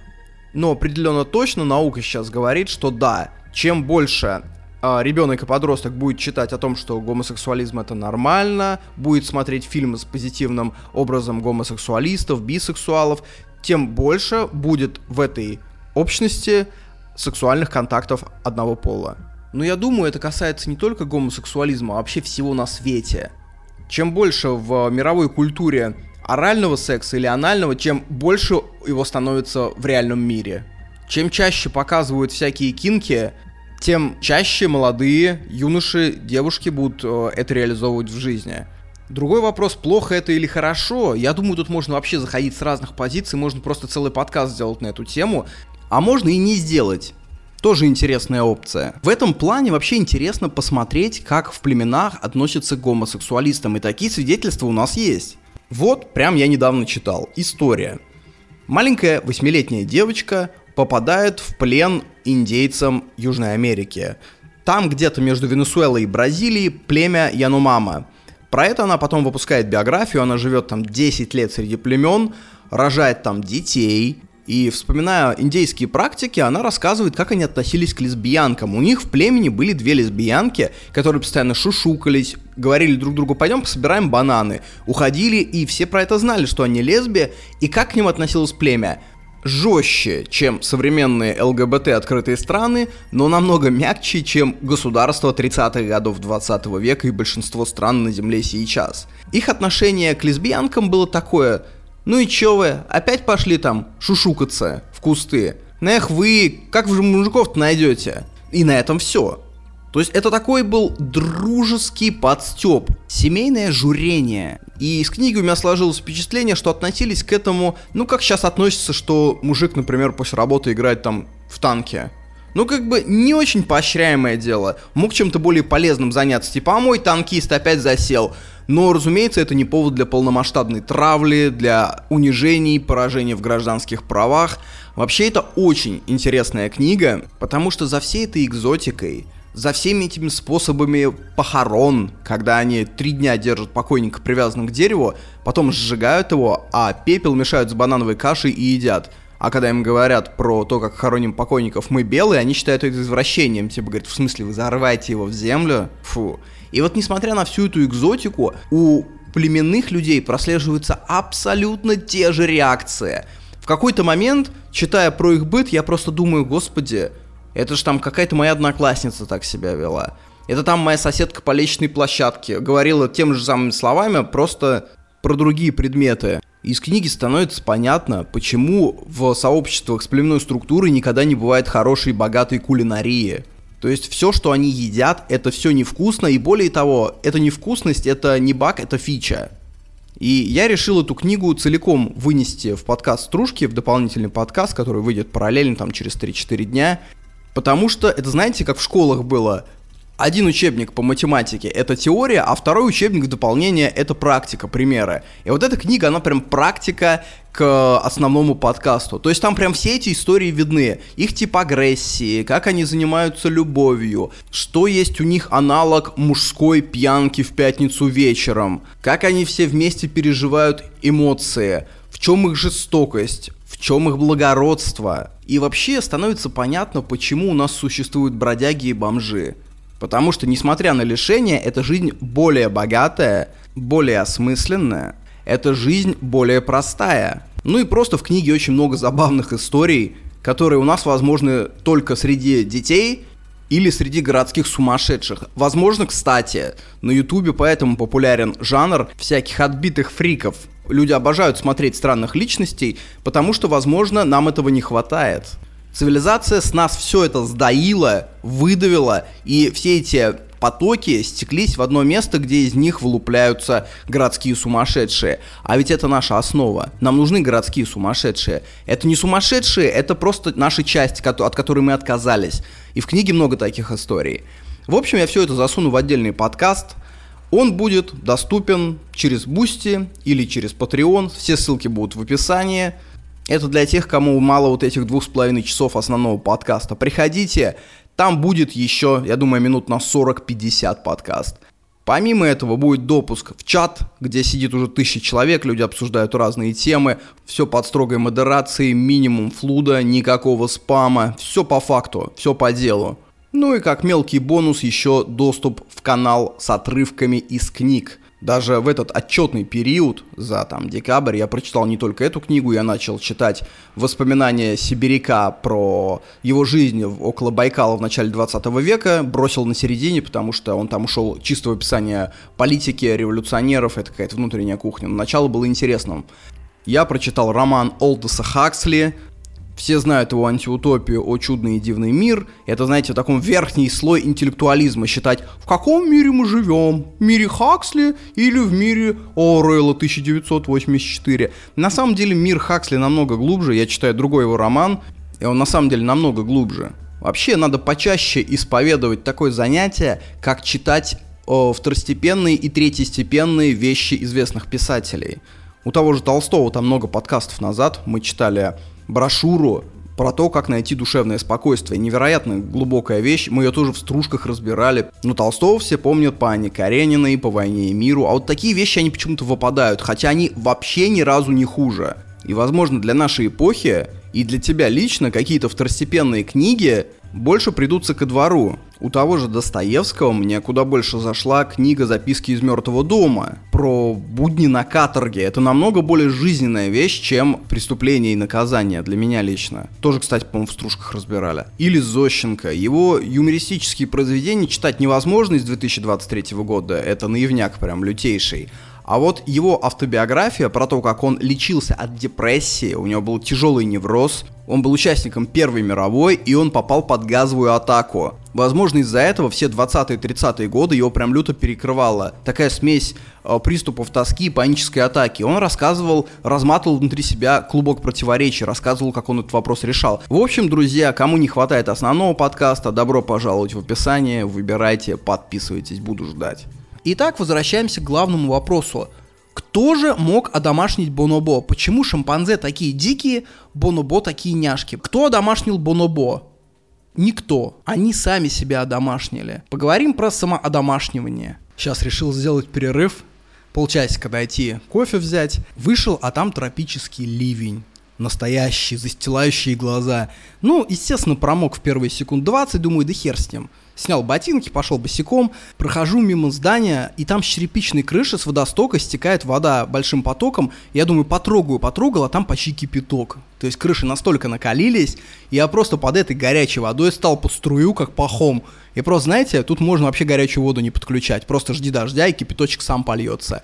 В общем, перезагрузился, и теперь продолжаем дальше. Бонобо. Откуда взялось такое смирное, домашнее, ласковое бонобо среди остальных обезьян, которые дикие, негодяи, убийцы? Издалека долго течет река Конго.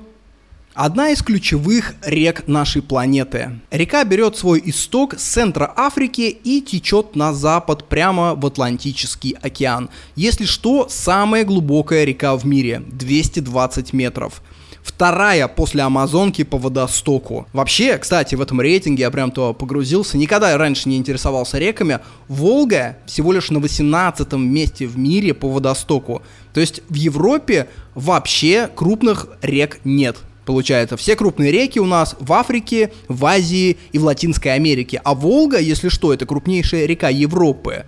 Была теория, что Европа заканчивается на Волге до уральской теории, и по этому мнению, по этому мнению, понятно, почему казанский феномен состоялся, потому что Казань лежит на азиатском берегу Волги. Казань это Азия, конечно, а что вы удивляетесь, Азия. При этом Нижний Новгород это уже Европа. Ульяновск это Европа. А вот Тольятти, Самара это все Азия, ребят. Саратов Европа. Волгоград, конечно, конечно, Европа. А Кострома это Азия. Дремотные купола. Из русских рек на пятом месте по водостоку держится Енисей. Первая, естественно, Амазонка, вторая Конго. И вот эта великая река, она разделяет Конго, конголезские джунгли на две части. Обезьяны не могут переплыть, потому что там средняя ширина много-много километров. И так сложилось, что с севера этой реки, с северного берега живут шимпанзе, а с юга живут бонобо. И они к нам одинаково близки. Это наши шестиюродные братья и те, и те. Но какие они невероятно разные. Вообще, бонобо самих-то открыли в 20 веке, только до этого думали, что это, ну, шимпанзе, потому что они на них очень похожи, и когда находили черепа, думали, а, ну это черепа детей шимпанзе. Настолько они были похожи на детские. Помните, я про педоморфность рассказывал, что домашние очень похожи на детенышей. Почему бонобо такие няшки? Потому что заметили, что как только самец бонобо задирает какую-то самку, например, решает ее бить, другие самки подбегают и толпой этого самца гонят. То есть одинокие агрессивные самцы получают там отпор от коалиции самок. Такое феминистическое сестринство. Ну или как на кухне в коммуналке агрессивного алкаша гонит весь мир. Почему этого нет у шимпанзе? И вот тут вот слушайте внимательно. На северном берегу, где живут шимпанзе, водятся еще и гориллы. Потому что там рядом горы, а гориллы любят горы. И гориллы очень любят спускаться со своих гор и собирать пищу на северном берегу реки Конго. Шимпанзе против гориллы овечка. Горилла это самый крупный примат в мире. И шимпанзе приходится с едой туговато. Шимпанзе приходится искать еду на огромной территории. И стая шимпанзе, она обычно очень растягивается. Как в лесу, когда все пошли по ягоды и растянулись там на площади двух километров. Соответственно, если в этот момент какой-то самец решит задрать самку, Остальные самки находятся на очень большом расстоянии, и у них не сложилась коалиция, в принципе. То есть эволюционно они друг за друга не заступаются. Каждый сам за себя. Автор книги наблюдал историю в Танзании очень интересную. Представляете, сидит э, стая шимпанзе, в том числе мамка лет 30, ее дочка лет там, допустим, 15. И вот они сидят, мама с взрослой дочкой, и в какой-то момент они неожиданно срываются, бросаются к другой самке, хватают у нее детеныша и разгрызают ему череп. Самка, конечно, в ужасе, она пытается отбить ребенка, но две самки против одной, как бы исход понятен. Соседние самцы, если это видят вживую, они отгоняют агрессивных самок, но интересный момент, если самец это не увидел, сам момент драки, а увидел уже, как они там доедают этого шимпанзенка, он уже потом не вступается в драку. То есть они не мстительные в этом плане. И таким образом эти две самки Чикатилы перегрызли половину детенышей своей стаи. А мамки ничего сделать не могут, потому что каждый раз они оказываются одна мамка против двух. Это как помните в анекдоте. Приезжает на постоялый двор делегация, 20 человек, и говорит, нас только что ограбили всех 20 Там двое разбойников, говорит, ну всех ограбили. Их спрашивают, а как вас 20 могли ограбить двое? Они говорят, ну слушай, тебя вызывают, ты выходишь, один тебя держит, второй шманает. Что, говорит, я сделаю против двоих? Вот тут такая же история. В любом человеческом обществе, что в плейстоценовых племенах, что в государствах, при любых тоталитарных государствах, при охотниках-собирателях, при ранних земледельческих общинах этих двух самок уничтожили бы очень быстро. Но не у диких животных. И отсюда исходит интересный тейк. Чикатило по меркам биологии приматов совершенно нормальный типок он ненормален только по новым социальным меркам последних 300 тысяч лет. То есть только Homo sapiens считает Чикатило ненормальным. Наши предки, условно Homo erectus, возможно, в их обществах были чикатилы, которые выгрызали пол племени, а остальное племя просто смотрит. Самое главное этому шимпанзовому чикатилу не кидаться на сильного самца, который может дать отпор. И все. То есть грызи поодиночке всех остальных, племя стерпит. Возвращаемся к реке Конго. Конго это барьер, большой барьер, и шимпанзе не могут попасть к Бонобо, а Бонобо к шимпанзе. И эта река течет в этом русле уже 35 миллионов лет. То есть это одна из древних больших рек этого мира. Волги, если что, 5 миллионов лет всего лишь. Максимум 5 миллионов. И, скорее всего, волжские вот эти вот устья, русла реки Волга появлялись от того, что древние ледники отходили обратно на север после конца ледниковых периодов и царапали землю, выцарапывая русло, прикиньте, где мы живем. Скорее всего, миллион лет назад, я прям углубился в историю Волги, немножко почитал, устье реки было в Казани, и на берегу Волги росли магнолии, это были субтропики. Вот такую Россию мы потеряли. Ну, возвращаемся опять-таки Конго. Меня заносит в сторону, да? В доисторические времена, там, условно, там 5 миллионов лет назад, и шимпанзе, и бонобо это был один вид. А дальше случилось вот что. Пара миллионов лет назад случилась какая-то невероятная засуха. И Конго впервые за десятки миллионов лет обмелела. Обмелела так, что появились проходы на другую сторону. И часть предков шимпанзе и бонобо ушла на южный берег, а дальше река восстановилась, и одна часть предков осталась там на северной части с гориллами, а другая часть обосновалась на южном берегу. На южном берегу горилл не было. Соответственно, проблем с едой не было. Соответственно, все стаи будущих бонобо держались очень компактно. И так получилось, что самки отгоняли вместе агрессивных самцов, потому что они все вместе рядом – и такое поведение закрепилось. И агрессия самцов стала вырождаться. То есть бонобо благодаря этому фактору самоодомашнились. Они собственноручно из своих генов вырвали ген агрессии за десятки, там, десятки, десятки тысяч поколений, разумеется. Потому что самцам теперь, чтобы закрепить за собой самку, недостаточно ее избивать. Ты должен делать это как-то иначе. Ты должен давать ей ласку предварительную, принести ей какой-нибудь плод, позвать там в кофейню, посмотреть с ней фильм, сводить в золотое яблоко. Соответственно, размножаться стали больше самцы ласковые. Вот и у нас получилось два вида – бонобо и шимпанзе. Вы же понимаете, что они между собой соотносятся ровно в такой же степени, как собака и волк. Это прям один в один. То есть бонобо – это одомашненная версия шимпанзе, самоодомашненная. Очень часто самоодомашниваются животные на островах. Вообще, э, биологи называют острова лабораториями экспериментов, потому что там складываются иногда условия, которые на материке сложиться не могут. То есть вот есть остров, к нему есть проход. Туда заходят какие-то виды животных, а дальше проход закрывается, и там на 5 миллионов лет вот это все плавится в одной кастрюле. И что получается очень интересно? Животные живут на островах куда более плотно, к ним не попадает никто новый, и животные начинают самоодомашниваться, потому что при такой плотности те, кто был агрессивный, они не выживали, потому что они постоянно вступали в драки из-за высокой плотности, и их, соответственно, вырезали первыми. Поэтому все виды на островах, как правило, более ласковые, они меньше охраняют свою территорию, у них больше педоморфных признаков, они больше похожи на детенышей. Это такое островное самоодомашнивание. Поэтому Робинзону Крузо так легко удалось приручить попугая, коз, Потому что если бы он попал на материк, я думаю, и попугаи, и козы там были бы куда пугливее. Выживают самые контактные, те, кто умеют на небольшом клочке жить мирно. Судя по всему, люди тоже самоодомашнились. То есть была какая-то теория, что нас одомашнил Господь, что нас одомашнили инопланетяне. Ну, то есть это прям популярно, можно, да, раздуть эту тему.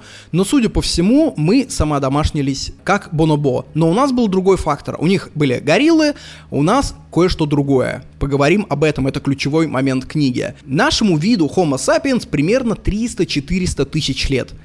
Наши предки это какие-нибудь там Homo erectus. Если бы ты попал на их стоянку, там полмиллиона лет назад, в первую очередь тебя бы поразило, насколько они тестостероновые и мужественные. На их взгляд, наши самые брутальные мужчины женственные. То есть, если туда закинуть кого-нибудь типа там Машкова или Стэтхэма, я думаю, их бы приняли за самок, вероятно. Я уже описывал, почему.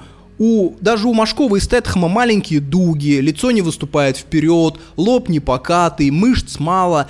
Они, знаете, такие фембойчики. Сисси по имени Доминик Туретто. В этом плане инцелы по своему делению, вот это же, что он выпирает челюсть, это более мужественно, больше женщины дают, надо тренировать челюсть.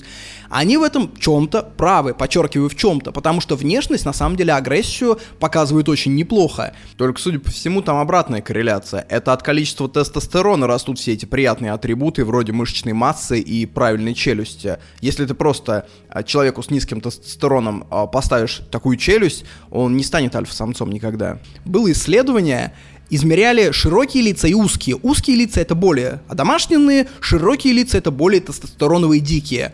В НХЛ на скамейке штрафников широколицые сидят намного чаще, чем узколицые. Если людям показывать фотографии разных персонажей, широколицых они считают в среднем опаснее. Широколицам больше свойственна доминация, агрессия, у них меньше страха. Но надо сказать, что вот это деление людей на альф, бет, омег, оно не научно, потому что все наши альфы остались там 500 тысяч лет назад. Наш брутал, тот, кого мы считаем сейчас высокотестостероновым самцом, по меркам плейстоцена это нежный мальчик. В наших сообществах уже много сотен тысяч лет людей выбирают наверх по немного другим правилам. Много говорится о том, что с начала 20 века тестостерон мужиков падает очень сильно. Мы стали более женственные, более феминные, а представьте, что творилось в плейстоцене. Тогда, судя по всему, тестостерон в среднем был в 10 раз выше, чем у современных мужчин. То есть, что такое такой альфа-самец?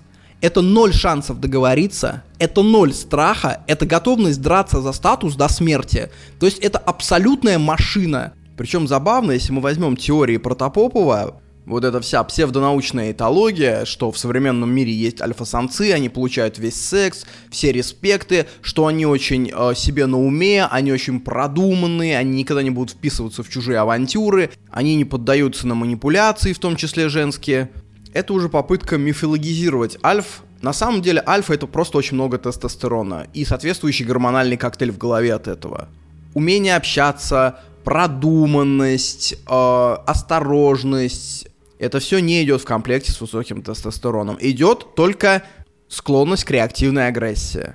То есть альфа-самец, если бы он жил в современном мире, это не тот, который сколотит свой бизнес, это тот, который отберет у мальчика велосипед, потому что он выше рангом этого мальчика, а потом уедет в тюрьму ради этого. И с таким альфой плестоценовым разговор был короткий. Или ты подчиняешься ему целиком и полностью, или ты его убиваешь, другого варианта нет. Высокотестостероновый альфа – это совершенно другое мироощущение. Это как жизнь под наркотиком. Это такая же разница, как футболист, который забил решающий гол в полуфинале Лиги Чемпионов, вопреки всему, и он дирижирует 70-тысячным стадионом, прикладывают ухо, и они выкрикивают его фамилию, против чушпана, который сидит второй месяц на квартире, дрочит в носок, играет в ММО-игры и курит травку. То есть эти люди даже по-разному мир ощущают. Альф сейчас нет. В нашем мире есть только псевдо-альфы, потому что настоящие альфы все были уничтожены в плейстоцене. Это как в армии. У нас с сержантами Uh, уже контрактниками были uh, срочники, например, какого-нибудь 99-го года дембеля. И они были двухгодичники, и они смотрели на нас, годовасиков, ну, мягко говоря, с презрением. Они даже говорили, вы не имеете права сейчас на армейские традиции. Я много раз слышал такие разговоры, какие-то там старшины, которые служили в 2001 году. Они говорили, вы какие, блядь, деды? Вы отслужили полгода, вы, вы черепа по меркам того времени, слоны. Вы только из обмороков вышли, вы даже духами еще толком не перестали быть. Вы уже в деды мнитесь. И мы, типа, вам запрещаем вообще заниматься всеми этими практиками. Были такие старшины. И в каком-то смысле это правда. Альфы нашего предыдущего вида, Homo erectus, Erectus, они также смотрели бы на наших альф. Но все-таки, почему мы самоодомашнились? У Бонобо мы разобрали, почему это происходит. Почему это произошло у людей. И тут неожиданный вывод. Самое прогрессивное изобретение плейстоцена. Смертная казнь. Топ-инновация. Каменная Сколково. Мамонтова долина. Лучшее изобретение человека за всю историю. Ни полет в космос, ни антибиотики, смертная казнь.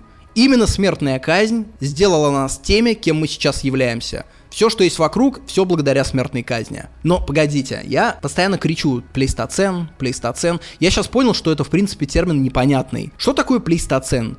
Это название эпохи.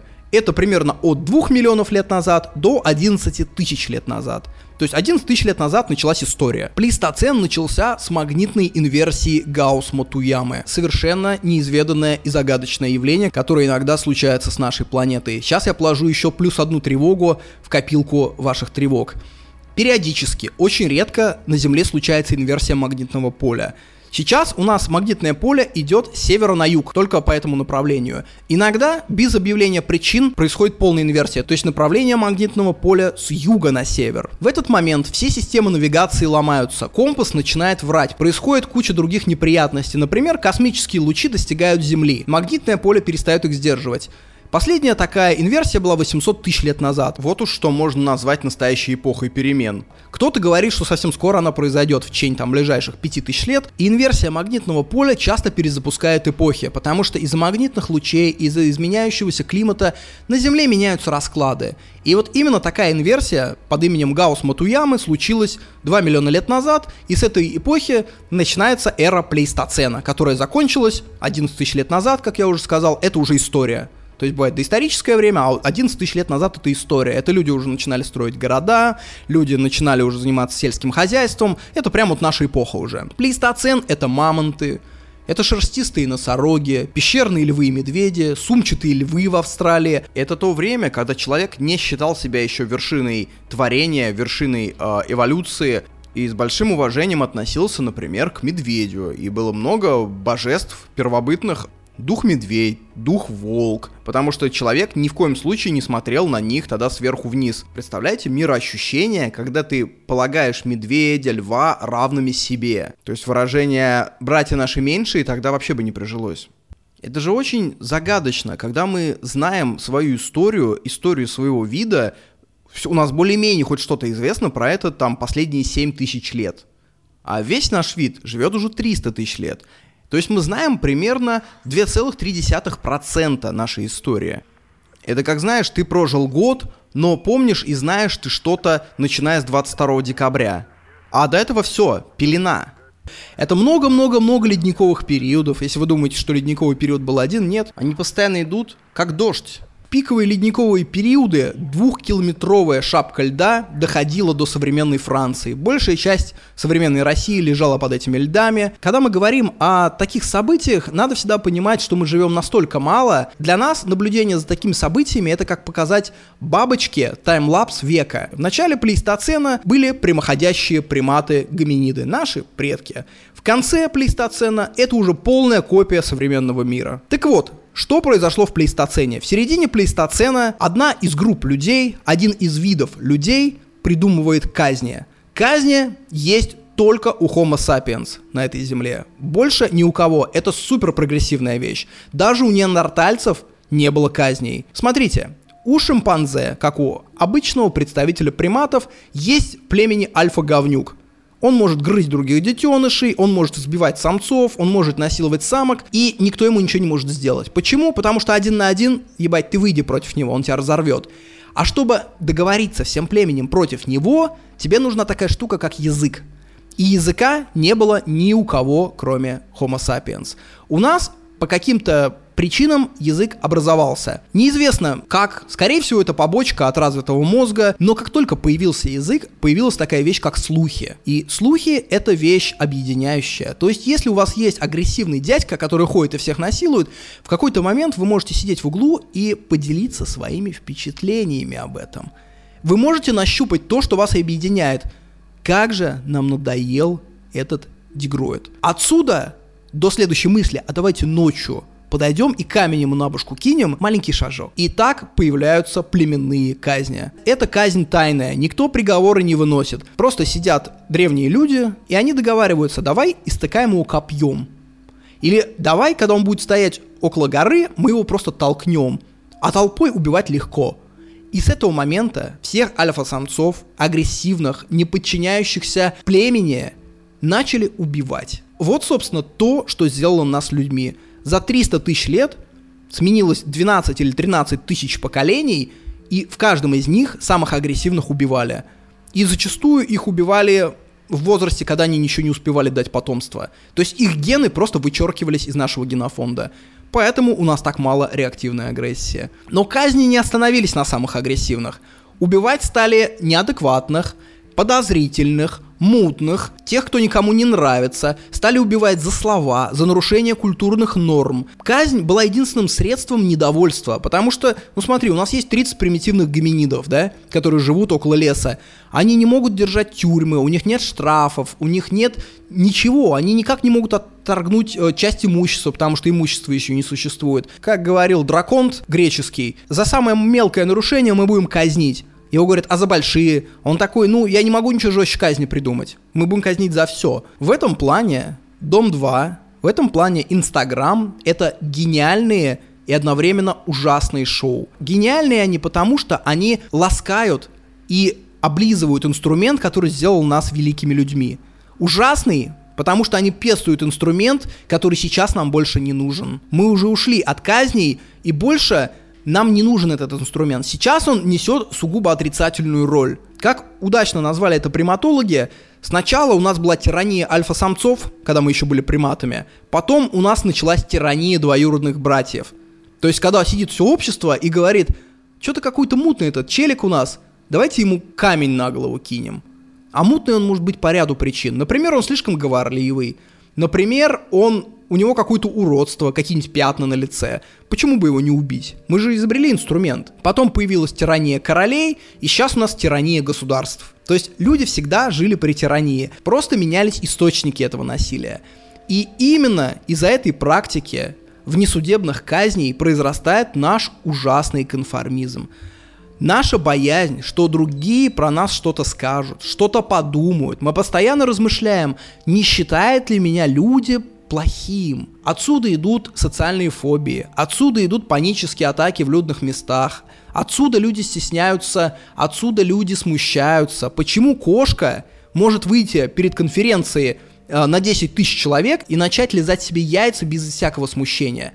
Потому что кошки, как вид, не проходили десятки тысяч поколений отбора по страху смертных казней. Мы это прошли. Девочки не встречаются со странными парнями, потому что кто будет встречаться с тем, кого завтра может казнят? Больше социальных фобий нет ни у одного животного. Наши же предки, те, кто вел себя раскованно, клал хуй на всеобщее мнение, их всех казнили. Их всех убили, изгнали, уничтожили. Остались самые конформисты.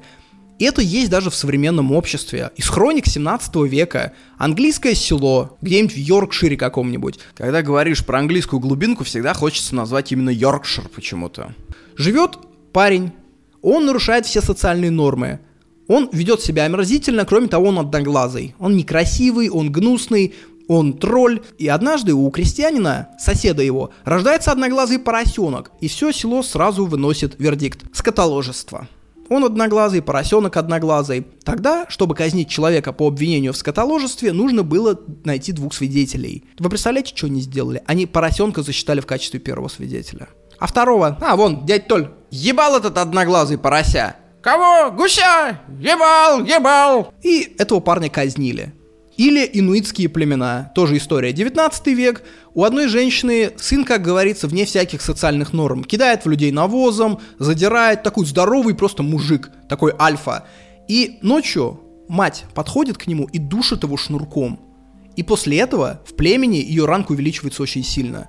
Потому что есть вещи сильнее материнского инстинкта. Отсюда у нас культура следить за базаром. Любые низовые сообщества – это люди очень конформистские. Люди, которые следят за разговором, не любят ярких речей, не любят, когда кто-то берет на себя слишком много. И когда мы сейчас видим, если какой-то индеец пляшет из племени в ярких одеждах из э, перьев попугая, это мы думаем, что они индивиды, да? Что они яркие, не зажатые цивилизации. На самом деле, это их обычный костюм, его пляска — это строго ритуализированный танец, который что-то означает, то есть он не делает ничего раскованного. Он исполняет четко обозначенную социальную роль. То есть сами индейцы смотрят на танцующего индейца, как мы смотрим на мужчину в твидовом костюме, аккуратном серого цвета, который выходит на сцену и канцелярийским тоном рассказывает, как он любит свою страну, своих детей, свою природу. То есть что-то сверхобычное. Мы выдавили из себя реактивную агрессию как вид.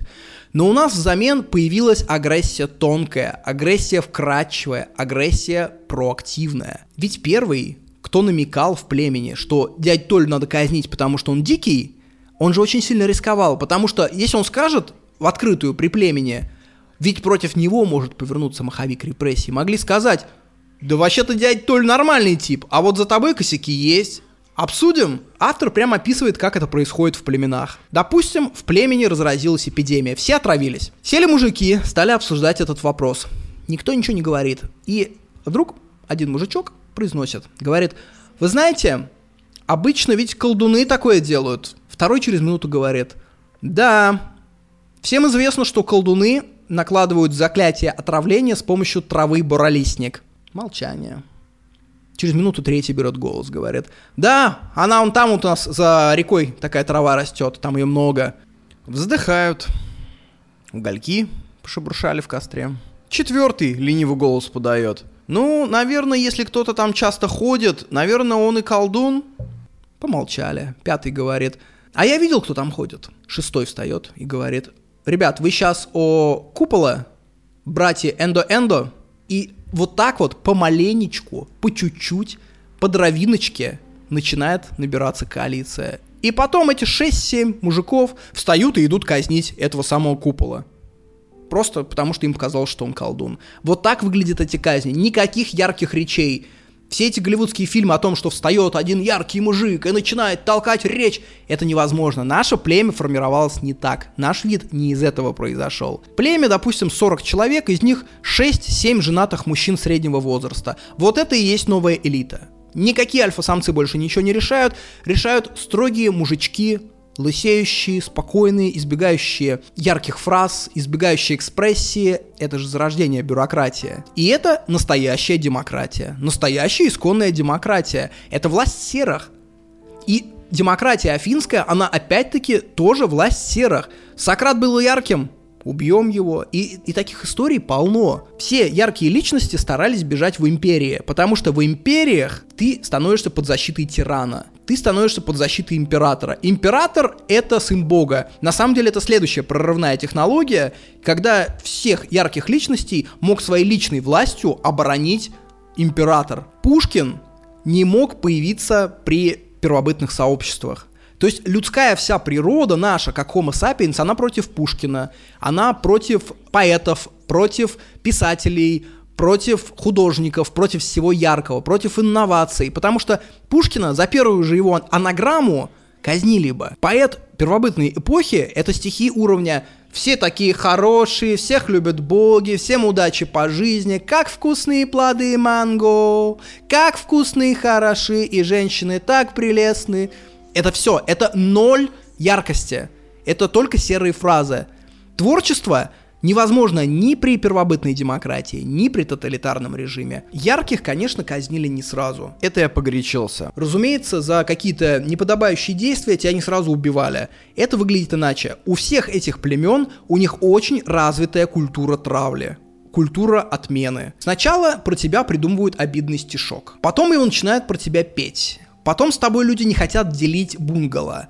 Потом тебя вообще изолируют. Потом тебя уже казнят, если ты не образумился. Одна исследовательница в 20 веке жила с племенем первобытным, и она уронила на ногу что-то тяжелое и очень громко выматерилась на их языке. Вечером она приходит в свое бунгало, оно пустое. Все ушли в соседний бунгало, с ней никто не захотел спать. Вы прикиньте, это же просто какая-то комсомольская травля. В племенах, как отмечает автор, полностью отсутствует самовосхваление и бахвальство.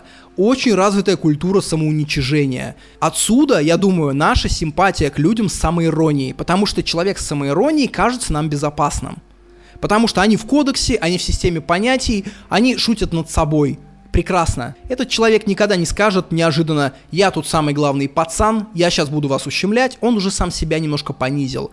Отсюда, возможно, любовь к юродивым. Потому что юродивые, они безопасны для обычных людей. Они задирают только власть имущих, чтобы те не расслаблялись. Была совершенно замечательная история в одном из первобытных племен. Туда подселился белый, ну, таких историй на самом деле много было в 19-20 веке. Исследователи постоянно подселялись, уплотнялись в эти племена, чтобы посмотреть вообще, из чего они состоят. И один белый, англичанин, по-моему, жил-жил с племенем, ему всегда казалось, что это люди очень тактичные, вежливые, приятные, и он думает, подарю-ка им быка. И он купил быка за бабки и привел огромного быка к ним. Его начали ругать. Все племя начало ругать этого быка. Говорили, ну такой, конечно, бык дрыщевый. Нам рога придется обгладывать у него, мяса-то нет совсем. Потом начали про него обидные частушки сочинять. И он не понимает, а почему меня начали травить, я подарил вам быка.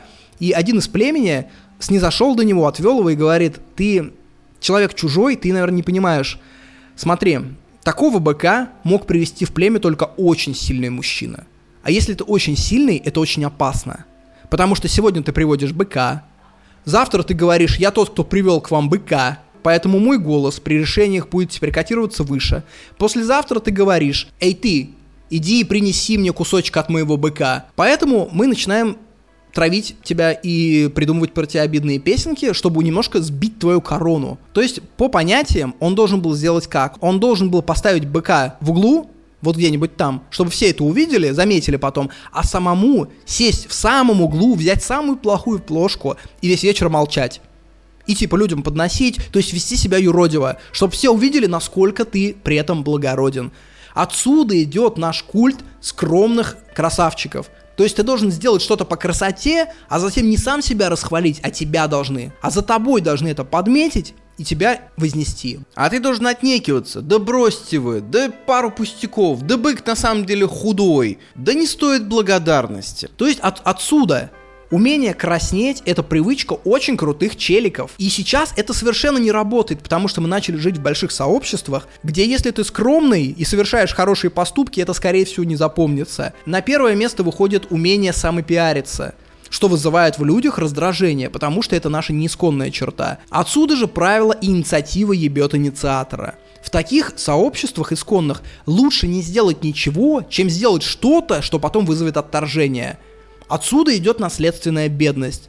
То есть сейчас люди повторяют практики и стратегии своих там отцов, дедов, которые, очевидно, не привели их к успеху. Вот ты живешь в фавелах или где-нибудь там, вот мать говорит у тебя там, нежели богато, нечего начинать, сиди тихонько. Ты же видишь головой, что она бедный человек, твой дед был бедный человек, эта стратегия не рабочая, но ты ее не меняешь, потому что конформизм, потому что лучше я не буду делать ничего, чем сделаю что-то странное и в итоге меня осудят. Вот тут в Парагвае банально идешь, в богатых ресторанах до сих пор одни белые сидят. А всякие черненькие метисы, они вон по улицам мелочь сшибают, там парковочное место охраняют. Вы понимаете, это до сих пор сколько лет уже прошло. Казалось бы, ну ты же видишь, какие люди добиваются успеха. Ты видишь, что надо получать образование, налаживать знакомство, быть инициативным. Работать много, но в правильную сторону. Кто-то же описывал даже, почему негры в Соединенных Штатах до сих пор во многом бедные. Потому что если ты живешь в черном районе, ты не можешь просто начать хорошо учиться. Ты становишься изгоем. Тебе твои друзья-нигеры говорят, эй, ш, ты что решил? Снежком заделаться, да? Пятерочки получаешь. Чё, туда? Мы тебе больше не пацаны, да? Решил под белых закосить, лечь под них, да? Ты теряешь доверие, ты теряешь уважение. Есть такое мнение, что у европейцев есть культура совести, а у японцев есть культура стыда. Наверное, вы слышали эту точку зрения. И автор книги, он развенчивает этот миф, он говорит, это все то же самое. Стыд и совесть это одно и то же. Внутри нас, европейцев, нет никакого голоса Бога, который говорит, что твой поступок некрасивый, неправильный. Это не голос Бога, это голос 300 тысяч лет эволюции, которая постоянно мониторит все твои поступки. Потому что у кого этого голоса Бога не было внутри, я думаю, большинство из них творили всякую дичь, и их всех перебили там 100-200 тысяч лет назад. Были же даже исследования, что вот стоит коробка с печеньями, да, кто-то берет больше, кто-то берет меньше, но если нарисовать большой смайлик, просто примитивный смайлик, люди в целом начинают брать из коробки меньше печенья. То есть им кажется, что на них кто-то смотрит подсознательно. Нет на свете более закомплексованного животного, чем человек. Вероятно, совесть — это когда ты забыл, от кого исходит опасность, а голос тревоги до сих пор звучит внутри тебя. Правильно ли я поступил? Бог ты мой, ведь я 20 лет назад сказал такие некрасивые слова, как мне неловко, совестно. На самом деле это голос предков. Отсюда идет стыд. Когда ты сделал какую-то фигню, и после этого ты каешься перед людьми, это что такое? Ты публично понижаешь свой ранг, и ты становишься меньше опасен для общества. И тебя после этого можно простить. Ты как бы сложил оружие. То есть чувство вины у людей — это эволюционная тоже стратегия, это защита от астракизма. И интересная мысль, это уже моя мысль, возможно, культура травли, культура казни, она сформировала в нас феномен внутреннего мира. Потому что ты не можешь позволить себе говорить все, что ты думаешь на самом деле — все, что могут превратно понять, и ты внутри себя это оставляешь. Но ты же не можешь забыть об этом, и ты начинаешь внутри себя это пестовать, гонять мысли, прикидывать, думать, а не странный ли я, а что такое странность. И из этого всего, возможно, вышла литература, философия, религия – это интимные мысли, которые ты боишься высказать слух, потому что тебя могут за это казнить. Вот это умение подать сюжетную арку от разных персонажей, сказать, а вот там вот этот герой поступил так, а почему он так поступил? Возможно, это все побочка от смертных казней. Мы постоянно пытаемся нащупать норму, посмотреть глазами племени на нас. Кто что сказал, что тут ответил, а почему он так ответил, а что он хотел этим сказать. Вероятно, все гуманитарные науки вылезли от страха быть казненным. Это то, что сделало нас людьми. Интересно, что принципы американской конституции, которые в свое время, там, в 18 веке были сверхреволюционными, не меньше революционными, чем советский проект, типа «все люди равны», это, возможно, очень старая добрая истина, от которой всего лишь немножко отошли. Во всех племенах американская конституция в целом работает и так.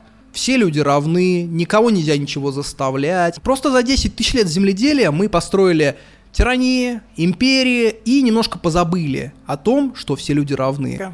И если приглядеться к современной политике, современной это за последние там 500 тысячу лет, мы увидим, что все политические баталии это по большому счету балансировка между большей иерархией и возвратом к племенным нормам. Условно, Ленин — это история про уничтожение иерархии, это возврат к племенным нормам.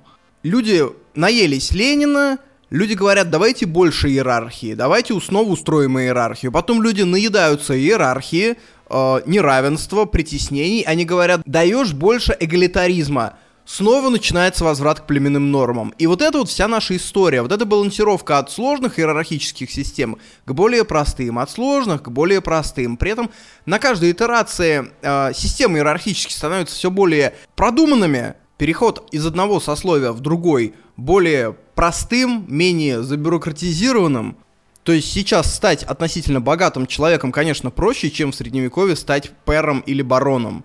И возврат к племенным системам тоже менее кровожадным. Вот условно, когда сейчас в Аргентине публикуют тарифные сетки на матчи сборной, и там максимальная цена за билет на матч сборной 800 рублей, это же понятно, абсолютно, что конкуренция за билет все равно будет. Но она перемещается из денежной в плоскости, то есть из иерархичной, она перемещается в плоскость постой в кассах или э, выиграй этот билет – то есть в правильной иерархической структуре ты покупаешь этот билет, он будет стоить там 20 тысяч рублей, но ты гарантированно его купишь. В племенной структуре вы его разыгрываете, и никакие деньги не помогут тебе его получить вне очереди. Легко догадаться, что последние две минуты я объясняю разницу между правыми и левыми. Это и есть основополагающая между ними разница. Правые выступают за человеческое неравенство и иерархию, объясняя это тем, что так мы построим более справедливое общество. Левые говорят, что вот был, было племенное общество, вот в целом эта справедливость должна оставаться. Люди должны быть равными, они должны обладать полностью равными правами и возможностями. Вот об этот вопрос они все и бьются. Но опять-таки, как и в Соединенных Штатах 18 века, все-таки не все равны, потому что есть негры и женщины, так и в племенах равны между собой только женатые мужики. Баба, молодой, какой-нибудь безрукий придурок, к ним это не относится. И лидер племени — это всегда первый среди равных. Кто становился лидерами племен? Это очень важный вопрос, потому что именно эти качества сейчас являются самыми востребованными. Это исконные людские качества. Кто становился? Самый прозорливый, самый вежливый, самый спокойный, степенный, не склонный к эмоциям, аккуратный, но не наглый, не харизматик. У шимпанзе, у других приматов все наоборот. У них лидеры наглые, дикие отморозки – и в этом наша ключевая особенность как и домашнего вида. Вы посмотрите, кто правит миром. На всех уровнях. От уровня начальника ЖЭКа до президентов стран. Это же мужики лет 50-60. Лысенькие, толстенькие, скуфидончики, все альфы, все, все отморозки, все крутые харизматики, они все или в шоу-бизнесе, или в каком-нибудь рэпе, или какой-нибудь мелкий криминал крышуют. Причем уже даже серьезный криминал, это всегда строгие мужчины в очках, которые избегают острых фраз. В современном обществе все, у кого есть наклонности быть альфой, они, как правило, ничем не занимаются. По одной простой причине – все общество у нас построено так, что альфа-качества мешают тебе добиваться успеха. Но представляешь, служишь ты при каком-нибудь чиновнике крупном, да, делаешь карьеру, он тебе говорит, портфель мой понеси, и ты говоришь, слышь, я не буду брать твой портфель, и тебе чё, шестерка? И на этом твоя карьера заканчивается. Всех современных рэперов, я думаю, в племенном обществе казнили бы в первый день. За их просто капролалию, за то, что они там мамку ебал, я тут самый крутой. Сразу бы сказали, молодой человек, вот там у нас большой обрыв, просьба прыгнуть.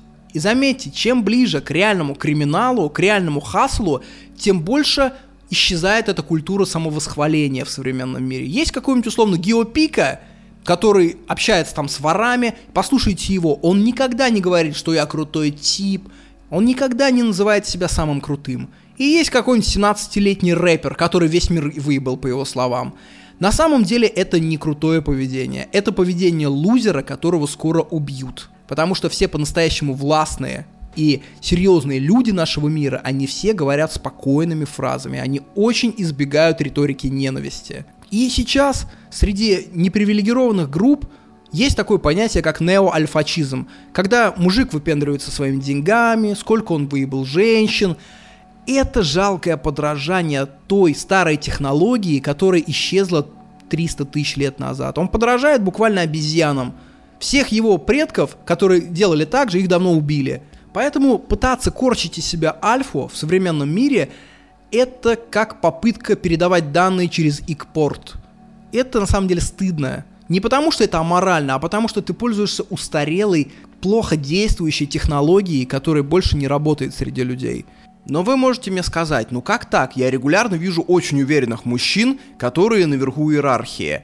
И вот здесь произошло вот что. Мы неправильно используем термин альфа. Современные уверенные состоявшиеся мужчины это не альфы в биологическом понимании этого слова. Это что-то другое, и назвать их надо как-то иначе.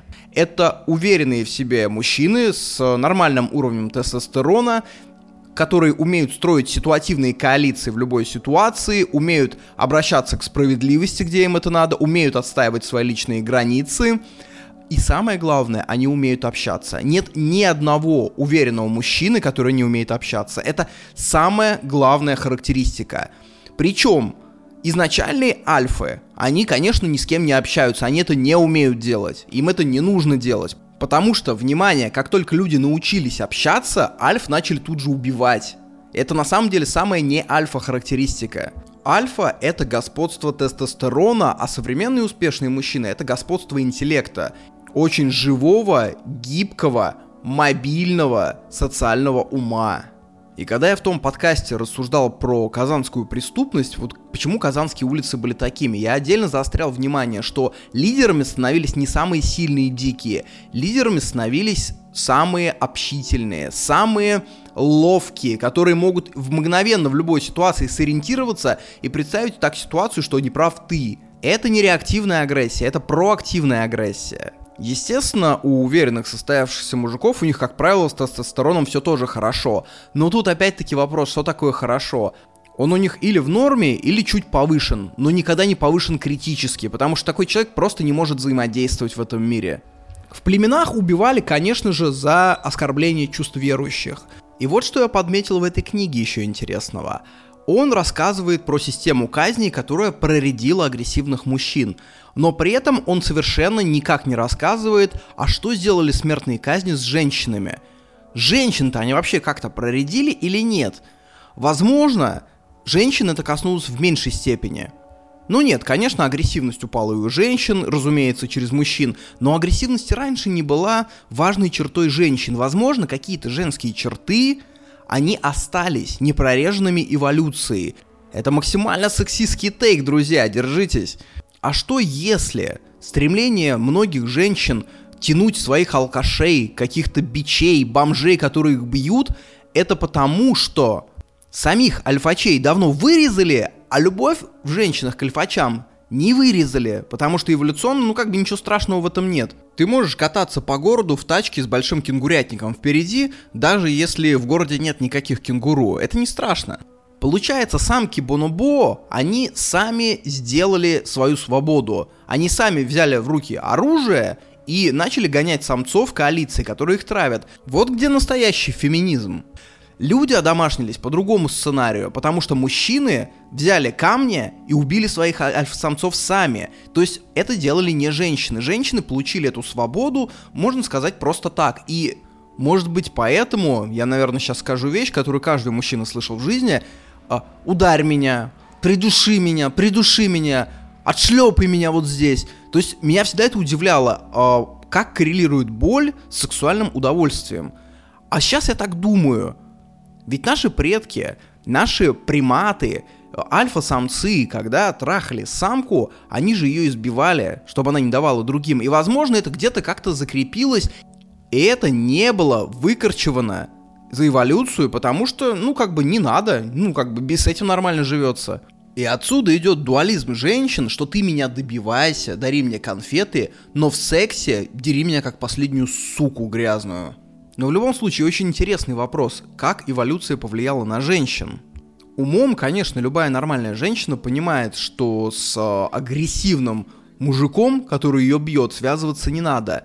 Но внутри, где-то в ее генах, сидят блудливые гены, ее запуганный пра пра пра пра пра пра пра пра пра я могу это говорить еще много-много часов, бабушки, которая привыкла, что когда альфа-самец ее берет, он ее избивает.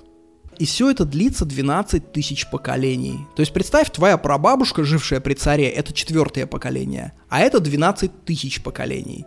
И люди — единственный вид, который все это придумал. И этим, в первую очередь, мы отличаемся от всех остальных. Не размером мозга, не интеллектом, не душой, а тем, что мы сами себя одомашнили и создали отдельную культуру слежения за самими собою, самими собямами, за самими собямами, самими собями. Было много видов людей после Homo erectus. Самые знаменитые из них неандертальцы. Почему-то многие ошибочно думают, что это наши предки. Нет, это не предки, это наши братья. Они жили в Европе 100 тысяч лет назад, но когда туда пришли мы, они исчезли за тысячу, за две тысячи лет. Их всех уничтожили. Почему они так быстро проиграли эту борьбу? Потому что неандертальцы не проходили, судя по всему, самоодомашнивание. Находят их скелеты, у них нет признаков, которые соответствуют самоодомашниванию. То есть они, вероятно, не убивали своих альф, они не вырезали агрессию, они остались теми самыми старыми добрыми приматами. Они были, судя по всему, одиночками. У них не было речи в нашем понимании. Тяжело, конечно, это точно измерить. Ну, там измеряют размер височных долей мозга, судя по черепу, и прикидывают, что, судя по всему, они не умели между собой разговаривать. У них, конечно, была какая-то речь. Какая-то речь у птиц есть. Судя по всему, неандертальцы перекликивались какими-то фонемами. Ну, например, вот живут-живут, вдруг кто-то там «Бураба! а второй ему отвечает «Арраба-раба-раба-ба». Это значит «стой» или там «стою». То есть вот такие, знаете, типа 20-30 выкриков, которые, ну, с помощью которых ты можешь жить в какой-то простейшей социальной структуре. Такие, знаете, орки. Очень хотелось бы это послушать, да? Вот такую посмотреть за стоянкой неандертальцев и послушать, как они вот друг другу это все прокрикивают. И тут приходит Homo sapiens, которые давно уже умеют разговаривать, колотить коалиции против альфа-самцов. И в чем проблема сколотить коалицию против вот таких вот орков? Я думаю, всех неандертальцев просто перебили, как люди перебивают стаю волков. Вот вам еще одна шизовая теория. Вот эта вот э, склонность нас к мифологии типа орки, эльфы, может это потому, что мы, эльфы, пришли на землю, где жили орки-неандертальцы, а воспринимали их как орков, уничтожили, где-то это в коллективной памяти осталось. Но это, конечно, шизовая теория. Но я вам ее дарю в красивой оберточке. Их просто окружили, их просто поодиночке перебили. Все, несложно. При этом неандертальцы умные сукины дети. Это не обезьяны, они умели почти все, что умели тогда люди. Они вырезали, они владели огнем, они делали копья, они прикручивали каменные наконечники, они не были тупицами. Но все, что касается сложного взаимодействия между людьми, у них все было на примитивном уровне. По ДНК обнаружили очень много кровосмешения, то есть они зачастую давали потомство со своими родными братьями и сестрами. И знаете почему? Потому что они не могли построить большие сообщества. Потому что если у тебя сообщество из 10 людей, тебе волей-неволей придется трахать родную сестру. И, вероятно, если два племени неандертальцев между собой сталкивались, это была драка. Скорее всего, это была либо драка, либо игнорирование. Все величие нас, все величие нашего вида — это, в первую очередь, взаимодействие. Мы сильны исключительно социальными связями. Я сейчас другими глазами после этой книги смотрю на... Действия, которые казались мне обычными. Например, вот я сходил в кофейню. Я столкнулся в дверях с мужчиной. Мы друг другу улыбнулись, прошли дальше. Я вежливо спросил женщину, можно ли мне кофе. Она не поняла, какое, я уточнил. Все это, все, что кажется нам очень простым, на самом деле невыполнимо, если у тебя нет речи, если у тебя не вырезанная агрессия реактивная, потому что шимпанзе, скорее всего, двое незнакомых шимпанзе, они бы у этой кофейни бы и схлестнулись. Если вы представить, что шимпанзе развились до людей, а у них, кстати, мозг вообще не маленький, они могли, в принципе, быть людьми. Представьте себе, шимпанзе приходит на вписку. Альфа-самец заходит на балкон, там сидят пять других шимпанзе, он просто видит лучшее место, подходит и вышвыривает того, кто там сидит, просто прочь. Садится на это место, скалит клыки, смотрит на всех, видит симпатичная шимпанзиха. Он такой, раком. Ему плевать, с кем она пришла. Он вообще не заморачивается каким-то взаимодействиями, ухаживанием, юмором. Какой юмор? Это родилось все от того, что ты не можешь взять бабу силой. Он может. Он просто трахает эту бабу, просто на балконе при всех. Снова садится на свое привилегированное место, видит, кто-то ест шашлык. Он подходит, у него из рук просто это забирает, ест. И все ровно до тех пор, пока другой джигит не зайдет на вечеринку на эту. Другой альфа-самец. И тут они схватываются между собой с клыками. При таких вводных ты никогда не построишь какое-нибудь более-менее сложное общество интересное. Люди же, даже когда начинаются периоды анархии, как там русские 90-е, когда практически у нас исчезло государство, люди очень быстро за десятилетия создают здоровую иерархию. В 90-е на кладбище полегли все самые альфы, самые отмороженные, пацаны, которые решали вопросы стволами, ножами, самые договороспособные, хитрые, они стали политиками. Местечковыми, конечно, но все-таки стали крупными предпринимателями. Политика это тоже грязь, это коррупция, это много проактивной агрессии. Но реактивная агрессия вся осела на первых аллеях российских кладбищ. И отсюда выходит мысль, если в каких-то странах долго, долго действует уличное бесконтрольное насилие, это, скорее всего, потому, что кто-то помогает его поддерживать. Скорее всего, государство это насилие поддерживает. То я имею в виду, государство устраняет криминальных авторитетов, которые все это бесконтрольное уличное насилие сделали бы организованной уличной преступностью. То есть государство, как самый сильный альфа, он вырезает других самых властных субъектов и сохраняет на улице анархию. Потому что Дон Корлеоне и Пабло Эскобар, они в перспективе государству навредят, а безработные нигерийцы с ножами Нет, они опасны только для обывателей. Самому государству они никак конкуренцию составить не могут. Есть еще такое заблуждение, что люди умны сами по себе. На самом деле, если ты думаешь, что ты умнее собаки, да, ты ее умнее, но не настолько, чтобы жить настолько лучше, чем собака. Всегда стоит посмотреть вокруг. Что из того, что ты видишь вокруг себя, ты можешь повторить в одиночку? Ничего. Ты даже розетку сам не сделаешь. Ты даже карандаш сам не сделаешь, потому что грифель добивается в одном месте земли, а древесина в другом месте земли. Ты не повторишь вообще ничего из того, что ты видишь. Все практики, которые ты можешь повторить в одиночку, всем этим практикам тебя научили языком. Ты ни до одной из них не додумался сам. В этом плане, чтобы посмотреть, что реально из себя представляет человек, достаточно посмотреть на Маугли, на тех самых брошенных детей, которые убежали в лес одни, и эти дети не могут сделать ничего, они мало отличаются от обезьян, то есть человек сам по себе довольно слабое и глупое животное. Пока он не залезет на плечи, чуваку, который стоит на плечах, который стоит на плечах другого, и вот такие вот советские акробатические этюды, когда 20 человек стоит на плечах друг у друга, мы исполняем каждый день. Даже то, что я сейчас вам говорю, этот язык, я не выучил его сам. Меня научили ему родители и общество. Темы, о которых я говорю, я мало до чего из них дошел сам, с нуля. Я всегда опирался на книги, и большинство того, что я говорю в подкастах, есть книги. А я лишь произвожу э, склейку между своим эмпирическим опытом и книгами. То есть, по большому счету, я делаю аппликации, я не самостоятельный художник, и никакой человек не самостоятельный художник. Вот в этом русле полезно глядеть, чтобы слишком много о себе не мыслить. Типа треплешь собаку, эх ты, мало чего понимаешь по жизни. Ты зато больно дохуя понял лично. Еще другое развенчивание. Мы считаем, что мы э, личности, а другие животные стайные. На самом деле все строго наоборот. Это обезьяны, харизматики, эгоисты, личности. А мы животные стайные. Для нас важно, что про нас скажут. Для нас важно, что про нас продумает наше племя. Ни одной обезьяны такого растворения нет. Как сказал один ученый, люди это на 90% приматы, а на 10% пчелы. Потому что такое отсутствие индивидуальности, которое есть в нас, его нет ни в одном большем млекопитающем.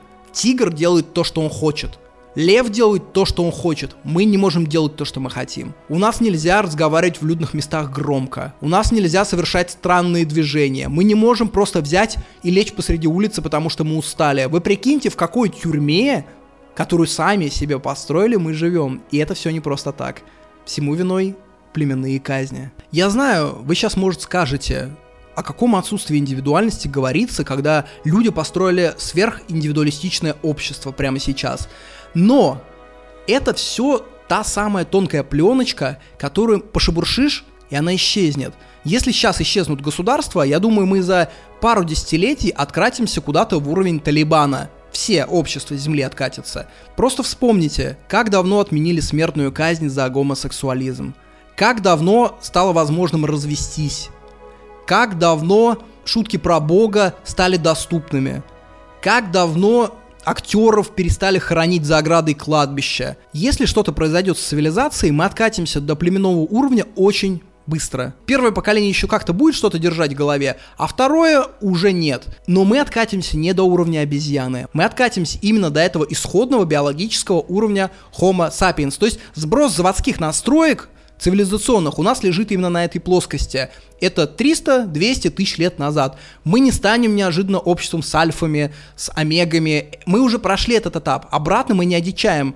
Но мы станем обществом, где казнят за странное поведение, где традиции определяют практически все. Где убить члена другого племени – это доблесть. А в некоторых моментах мы еще менее рациональны, чем дикие животные. Была такая игра, называлась «Ультиматум».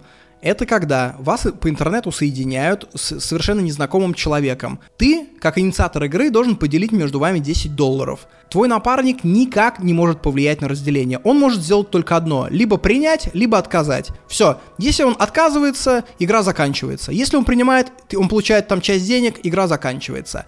И ты можешь ему выделить любой процент от этих 10 долларов. Ты можешь поделить пополам. Ты можешь дать 9 долларов себе забрать, 1 доллар ему. Какое самое рациональное тут поведение? Ну, взять любую сумму, которую тебе дают. Потому что если ты отказываешься, вы оба ничего не получаете, и, соответственно, игра заканчивается. Тебе ли не плевать, сколько получит он, если ты получаешь хоть что-то? Оказывается, все дикие животные, они играют в эту игру абсолютно рационально. Когда, например, шимпанзе предлагают такую игру, э, инициатор игры всегда забирает себе максимум, а дает незнакомому оппоненту минимум. А тот забирает минимум и уходит. Все. В этом плане они рациональны. Люди нет. Большинство людей, если им предлагают какое-нибудь распределение, кроме 50 на 50 или там 60 на 40, они просто отказываются. Они говорят, мне твои кутарки не нужны, ну и ты ничего не получишь. Это феномен наказания. Разве это рациональное поведение? Нет, не рациональное. То есть дикие животные, они не глупее нас, у них все очень плохо с общением. У домашних животных, кстати, общением тоже все прекрасно. Был такой тест на понимание, то есть заводят, например, домашнюю собаку, и там две миски с едой перевернутые, под одной еда, под другой не еда. Человек показывает на миску, и собака начинает есть из этой миски, из правильной. Ни одно дикое животное этот тест пройти не в состоянии.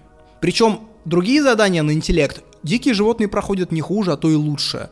То есть у них просто все очень плохо с коммуникациями. Весь наш человеческий успех построен на успехе нашей коммуникации, на разделении труда, на взаимопонимании, на то, что мы можем собирать налоги, на то, что мы можем делать большие проекты, договорясь. Вообще, на самом деле жалко, что у нас на планете только один разумный вид – то есть, что не эволюционировал какой-то другой вид, причем прикольно, если бы у нас были разные интерфейсы. То есть, банально мы не могли спать с друг другом и давать потомство.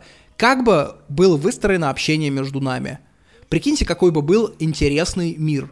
У нас сейчас один вид людей. Все. Все вот эти различия, негр, азиат, белый. Это как разного цвета шорстки у собак одной породы. Ну нет, конечно, там есть другие различия, кроме цвета кожи, но они настолько минимальные, что иногда между людьми одной, одной расы бывает больше различий, чем между двумя расами. И во всех научных фантастиках всегда, если, если ты прилетаешь на планету, она обитаема, то там 100% будет только один разумный вид. Ни в одной фантастике я не встречал историю, как уживаются два разумных вида на одной планете, а было бы интересно. Ну и что, в конце мы поговорим про агрессию проактивную, то есть агрессию с холодным сердцем. Долгое время Считалось, что такая агрессия есть только у человека. Знаменитый ученый Конрад Лоренс в своей знаменитой книге об агрессии писал, что у человека есть только агрессия проактивная, у ни одного животного ее нет. И это та причина, по которой не стоит читать старые великие книги, потому что ты можешь впитать просто устаревшие концепции какие-то. Потому что уже лет как 40 доказали, что у животных тоже есть агрессия с холодным разумом. Я уже рассказывал историю про шимпанзе и ее взрослую дочь, которая перегрызала всех детенышей Помимо этого, есть еще одна история. У одного вида обезьян в Индии гаремная система. Альфа, и при нем там 6 самок. И все дети исключительно от этого альфа. И обновление альфа-самцов происходит простым образом. Приходит другой альфа, убивает его в схватке и становится новым главой гарема. Наблюдая за этими обезьянами, подметили очень странное поведение. Сидит племя. 9 самок, один альфа, детеныши. Альфа сидит, сидит, сидит. Вдруг в какой-то момент он совершает резкий бросок, хватает детеныша, прокусывает ему бок, что оттуда вываливаются кишки все, и выбрасывает его на землю. И все. Это, очевидно, агрессия нереактивная, потому что детеныш ему никак не угрожал. Самка визжит, она в ужасе, он же только что загрыз своего ребенка. Почему он это сделал? Потом просто поняли. Если он хочет трахнуть какую-то самку, она уже кормит его сына, как ее трахнуть? Надо просто заново вызвать у нее овуляцию. А овуляция не кончится, пока на его грудью кормят. Надо просто убить детеныша, у него быстро кончится э, период лактации и начнется новая овуляция. Изящно? изящно. Что это такое? Это продуманное преступление. У обезьяны грунков другая система. Там есть альфа-самка, и альфа-самка — это единственная самка в племени, которая может размножаться. Другим бабам она это запрещает делать. И если у других женщин, у других самок рождаются детеныши, она просто их перегрызает.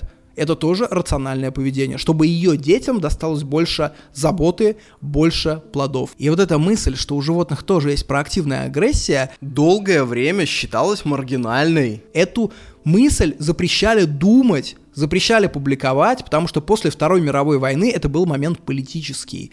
Потому что, как считалось, вот есть агрессия тиранов, гитлеровская, холодная, геноцид. Ведь понятно, что те, кто делал Холокост, они не были в состоянии э, реактивной агрессии. Это не эмоциональная агрессия. Это агрессия спокойная, промышленное, когда ты просто со спокойным сердцем, насвистывая песенки, отводишь каждый день там сотни людей в крематорий. Никаких тестостероновых всполохов. И считалось, что такая гнусная, поганая агрессия есть только у людей. Более того, у людей она развилась, она нам не свойственна, она получилась потому, что мы политически строим неправильную систему, которая вынуждает водителей в Дахау, простых нормальных мужиков, возить евреев в крематории. Виновата политика, сейчас мы все поправим, и все наладится. Соответственно, если ты допустишь мысль, что животным тоже свойственна агрессия холокостного типа, то получается поправить это все намного сложнее, то есть дело в нашей биологии, общем млекопитающей. Поэтому многие левые мыслители эту мысль просто гнали. А потом когда стали наблюдать все больше, поняли, что таких историй в живой природе просто миллион. Те же самые шимпанзе. Кроме реактивной агрессии, у них прекрасно развита еще проактивная. Собирается 5-6 самцов, ходит по границам обитания своего племени и ищет, попадется ли им кто-нибудь с чужого племени, с чужой стаи. И если такой самец немножко уйдет куда-то погулять и наткнется на пятерых другого племени, происходит запланированное убийство. Они бросаются на него, убивают его с какой-то ужасающей жестокостью, они отрывают ему яйца, они выкалывают ему глаза, выгрызают сердце. И это все не из-за еды, это спланированное убийство. Они прям патрулируют границы своей территории и убегают после этого. Как говорилось в Казани в 80-е годы, они делают с добрым утром. Это же военный рейд. Это не имеет ничего общего с реактивной агрессией. Конрад Лоренс, тот самый, он писал, что волки при драке благородно подставляют шею, проигравший самец подставляет шею, выигравший волк видит, что он сдался и его больше не атакует. Это правда, но это действует только внутри своего племени, при разборках между альфами и там бетами. Если волк из другого племени подставит шею, его, конечно, загрызут. Волки тоже делают рейды, они тоже патрулируют свои территории, и если там попадется отставший самец, они тоже его грызут. И в чем отличие проактивной агрессии? От реактивной ты должен победить наверняка. То есть это не драка, это нападение на спящего, это нападение толпой, нападение сзади, максимально подлое, максимально циничное. Когда пять шимпанзе атакуют шимпанзе из другой стаи, у них пятерых даже царапины нет а тот весь разорван, потому что ну представьте, каждый шимпанзе кидается на руку. Вот твоя цель зафиксировать всего одну руку. Ты, конечно, ее зафиксируешь. И вот так вот четыре шимпанзе фиксируют, а пятый и шестой дерут. Ноль шансов. Ноль риска. Эта агрессия даже называется коалиционная проактивная агрессия, потому что она практически всегда у животных совершается толпой. Толпой на одного. Цель такой агрессии – получить максимальное преимущество. И в этом плане, что рейд этих шимпанзе, что нападение в 4 утра без объявления войны – это все одно и то же. Это животная проактивная агрессия. То есть война зашита в животных. У них есть зачатки войны. Им просто не хватает коммуникации, чтобы сделать войну настолько эффективной, насколько сделали ее мы. Левые после Второй мировой пытались отменять ученых, которые это доказывали, но со временем все равно эта теория закрепилась. Но чем отличается война доисторическая от войны современной? Под словом «современный» я имею в виду все, что есть историческое время, то есть с момента образования первых сложных общин и до нашего времени. Последние, условно, там 8 тысяч лет. На примере первобытных племен наблюдали, как происходит война доисторическая. Племена живут рядом, и в какой-то момент пятеро-шестеро мужчин молодых решают совершить набег, ровно как шимпанзе. И если они встречают одинокого мужчину, они его убивают. Женщину могут украсть, изнасиловать. Ребенка, скорее всего, тоже убьют. Если они встречают группу из пяти мужчин другого племени, они, внимание, они между собой не воюют. Они бросаются угрозами, плюются и расходятся – то есть война это всегда преимущество. Никто в нормальном э, животном мире не воюет на равных.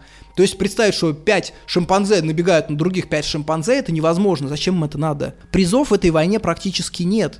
То есть женщин далеко захватывают они не всегда, имущества нет, посадок еще никаких нет. Зачем они воюют, зачем они это делают, зачем они совершают набеги?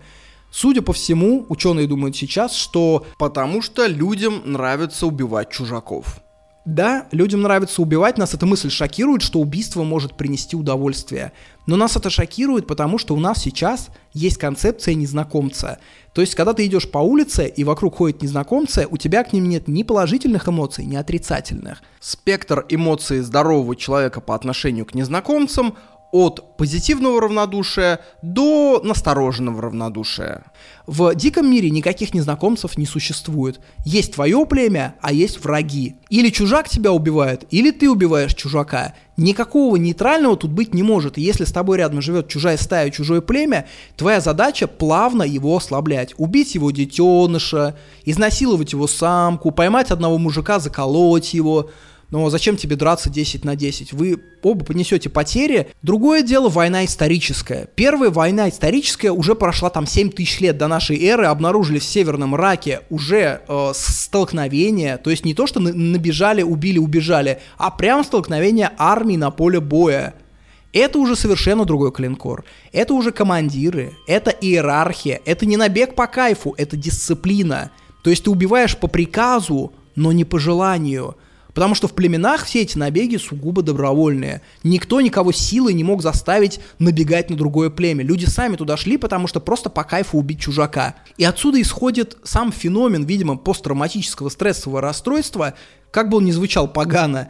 Люди любят убивать, но люди не любят умирать. Поэтому толпа на толпу это неестественно, это страшно, это ужасно. Ты не можешь без эмоций просто кинуться толпа на толпу. Ты можешь кинуться в драку неравную, если внутри тебя горит огонь. Это реактивная агрессия. Но идти спокойно под пулеметы, это настолько противоестественно животной природе, что тех, кто это пережил, начинается посттравматическое стрессовое расстройство.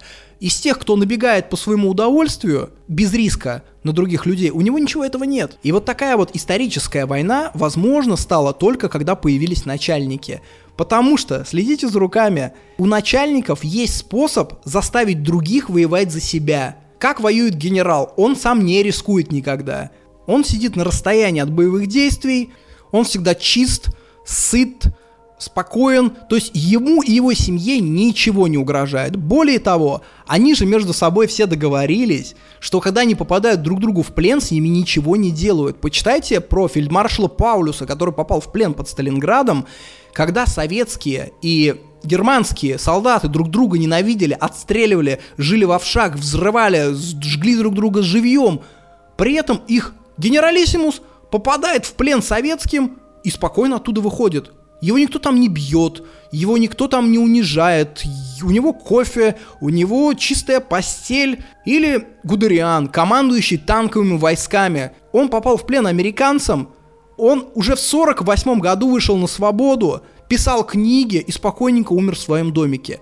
То есть для начальников война это совершенно другая игра, чем для воинов. И это надо всегда понимать. Отсюда вывод. Единственный шанс остановить войны в таком количестве – это сделать так, чтобы правители и генералы несли ответственность. То есть то, что называется удары по точкам принятия решений – Пока в войнах одни взрывают жилые дома, вторые отвечают им тоже взрывая жилые дома, они наносят удар по казармам, те тоже по казармам, эта война никогда не закончится. Война кончится только в тот момент, когда правитель поймет, что бьют по нему и бьют очень успешно. У него тут же появится желание заключить мир. А то можно, знаете, воевать и всю жизнь. Им правителю это не проблема. Для него это, ну, как работа, я не знаю. Как для тебя там, ты открываешь стратегию, играешь, надоел, ты сделал паузу, пошел покушал.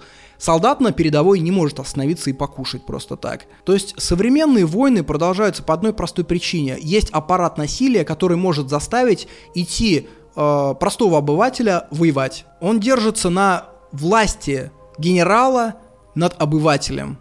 И пока эта власть будет, войны будут происходить. Проактивная агрессия на улицах останавливается тоже очень просто. Суть проактивной агрессии – это гарантированная добыча. То есть никто никогда не будет совершать равных драк. То есть банальные камеры на улицах решают вопрос проактивной агрессии полностью.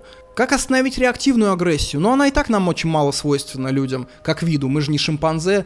Как ее еще уменьшить? А, следить за выпивкой, следить, чтобы ты не находился в компаниях странных людей, которые бухие, потому что там может вспыхнуть что угодно. Если началась ссора, не бояться дать заднюю. Надо всегда помнить, что культура чести – это тоже устаревший конструкт. У нее очень красивое название, а по факту это называется «Давай подеремся на ножах за какое-нибудь прикольное слово». Вот что я намерен был вам доложить, друзья. Подкаст заканчивается. Следующий подкаст, как водится, в конце февраля. Стружки, закрытый чат, канал с отрывками книг. Все в описании. Не забывайте, подписывайтесь, если вам не хватило вот этих вот двух с половиной-трех часов. Всего хорошего, друзья. Не злитесь друг на друга. Это бессмысленно. Пока-пока.